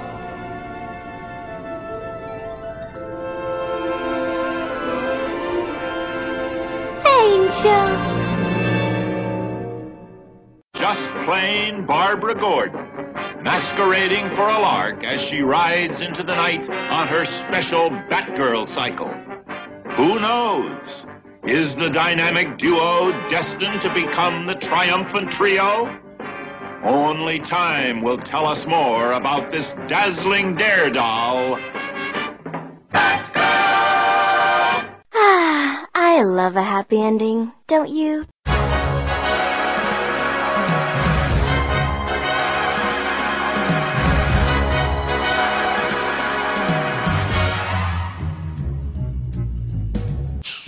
I wa- This is trouble. Ignore me. I wanted. Oh wait, wait. That's the wrong voice. Shut your mouth, you little tramp! oh my gosh. Uh, you're hurting me. It's okay, baby. I like it rough. And there's a there's a passionate love scene. The abyss yawned before me, and I fell. oh my gosh. I warned you. Well, I guess I'll hit the hay now too.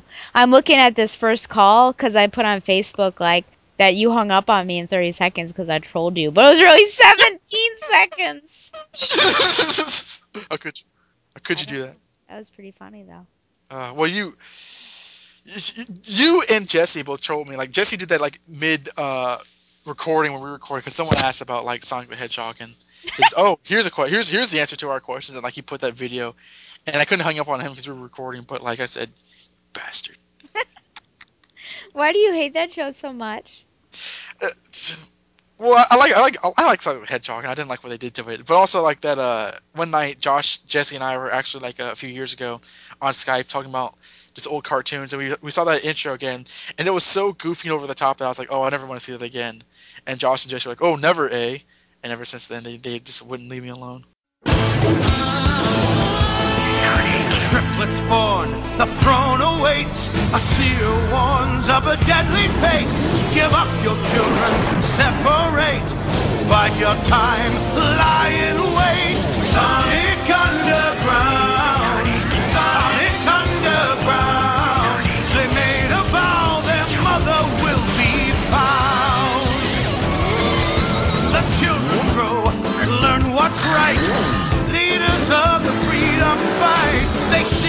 mother, she knows they do. Is it time if she only knew? Will the prophecy come true? Sonic Underground! Sonic Underground! I long for my children, but I have to wait. To act too soon could seal their fate. They made a vow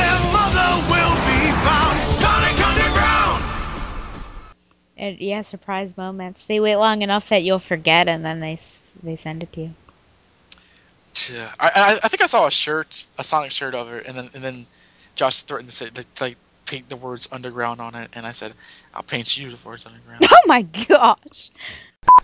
I mean, they put out like like there was there was some like Asian dude in in Asia, I guess, um, who who Oh my climbed. gosh, those are rock- your people. What? Have you ever met me before? Those are those are your love interests you're speaking against. This is a terrible way to talk about them. Yes, my my Asian fetish. All I, I knew it. You're finally admitting it. I've never kissed a woman with with a non-Asian mouth. oh my Gosh. Nothing but lies. Um. anyway, there's this guy who like uh rock climbs naked, and like they, they apparently. I'm not kidding. Oh my gosh. Probably. Uh, Donovan, I text or that's awkward. no, Dustin, I texted him and was like, "Hey, where are you posting that collected?" He said tomorrow. Yeah, I actually um today's today is uh, Thursday, right? Oh, that's right. This is such a weird week for me. You're right. Uh, I've had I've had similar. The last few weeks have been very odd. I feel like I'm losing everything. Well, I mean, I've, I've kept up with uh, TBU. I've not had a problem with doing that, and like you, you, you and Dustin had really, really good chemistry. Mm-hmm. Uh, Yeah, because you wonder, like, oh no, we lost somebody. How's this gonna work? It's just me and the guy who doesn't talk happily. who doesn't like anything? but no, yeah, it worked. I think there weren't any bloopers though. I, I, I always think I remember there was one episode. I think it was my last episode that you, I, and he were on. They, there were there was no bloopers. I remember us having you know comical conversations that he said he would cut out. So I was disappointed. Yeah. You, you meanwhile for the t- for the ego collected uh, uh special, you, there's like six minutes of you know Stella bloopers. Oh my gosh! I never do it on purpose. Oh gosh, and that's where your, I guess, your Facebook thing came from. That whatever special I'm on should be Stella. Stella's got jokes. yeah, Stella got you got jokes because like everything you said was like you know, oh I didn't read it. Uh. Which I wonder if people are gonna believe me. Though all my comments, like I had to have read it to make the comments I was making. Oh, I, I, well, you know, you're you're a pretty shifty person, so maybe you're like looking and speed reading mm. while during the synopsis. I well, the, yeah, the, the synopsis that you didn't hear of. So, this synopsis, like half of it is like me just reading the dialogue, so it might be very very goofy. Man, I so wish you had kept that part in with Baby Jane and your mom. No, well, What? that would have been amazing. when I, when I, when I, I, I didn't, yeah, because I, I, I said, oh, I'm sorry, mom, and then like um, I realized I was recording, so I listened back to it, and I was like, well, this isn't going to see the light of day. What did the dog sound? Well, the, the she was like she didn't hear her like bark, but it was it was like like like, like scratches on the door, and then like and then like the last thing you hear like, and, and I was, and I was like, oh. So then I, I sta- so I started reading up the dialogue that I was reading out, and then like it was a part where in the dialogue the characters are yelling, and because I was agitated, I yelled ex- extra loud, and mom mom's like, what what's going on? I was like, oh nothing, I'm not you know. I'm not talking to anybody. She just, she's like, "Gosh, you scared me." Oh my gosh. Did she come to your room? She was like halfway up the stairs, oh Gosh. Oh man. and I, and I said, "I cannot wait to delete this." Oh, I would have loved to. I would have cracked up. That would have been a Hall of Fame for me, man. That's amazing. Ne- Next, next time my family humiliates me on the on the live recording, I'll, I'll be sure to send it to you. Oh and not, God. Have you ever been on a phone conversation where you're yelling at the other person? uh, well, there's there was a couple times like like a few years ago when I got, I got, excited at I, I'm not, not get angry at Josh, but Josh and I were talking about something, and I'm like get mad about the subject we were talking about, and I would yell at him. I, I, I try to be calmer. I mean, I, I don't I, I, don't smoke or drink, so I'm not chemically imbalanced, so I try to keep Oh boy. cool. Well, maybe I'll keep your embarrassing moments for the bloopers here. Your Wait, retelling. what? Your Oh, no! retelling. Yeah, why not? Oh, oh, you know what? All right, fine. I've not revealed anybody's names. Are you embarrassed? No, I'm not embarrassed. Okay. Only, only when I know that like I'm not on a computer. Like whenever we're in com, uh, when we were in Comic Con, we're in San Diego, and like we're talking, then I know that like this can't possibly be seen by heard by anybody else, which is why I re- unveil my soul. Uh, then again, you have a portable recorder that Dustin gave you, so I should stop That's doing. That's true. You should. It's like the, Dick's first week as Robin, and it's just like it's, it's basically this Batman yelling at him the entire time. Very, very being a very uh, and they fight like this. They fight like this, this like walrus guy, like this uh, this like walrus gangster with, with tusks. That sounds like that um that movie that Kevin Smith is making. Uh, Clerks two. Tusk. Remember that Englishman who wrote that classified ad for someone to come be with him and pretend to be a walrus for a few hours? oh yeah, oh yeah. I thought it was. I thought. Oh yeah, that's which right. is actually like being made into a movie. Yeah, he must have been hired when he decided to, to green like that. Would you be looking? Yeppa yeppa. I like that. I always like that, that line in that issue. So I like the It's fact that- great, yeah. The brainwasher. Who is he? Would you believe the kingpin? Yeah. My greatest enemy. And all this stuff starts to fall around. That's like that's where I ended too. So it's like it's a very terrible moment for Peter because Gwen finally realized like, oh, it wasn't his fault. And then that's where my essential ends, and I haven't read anymore.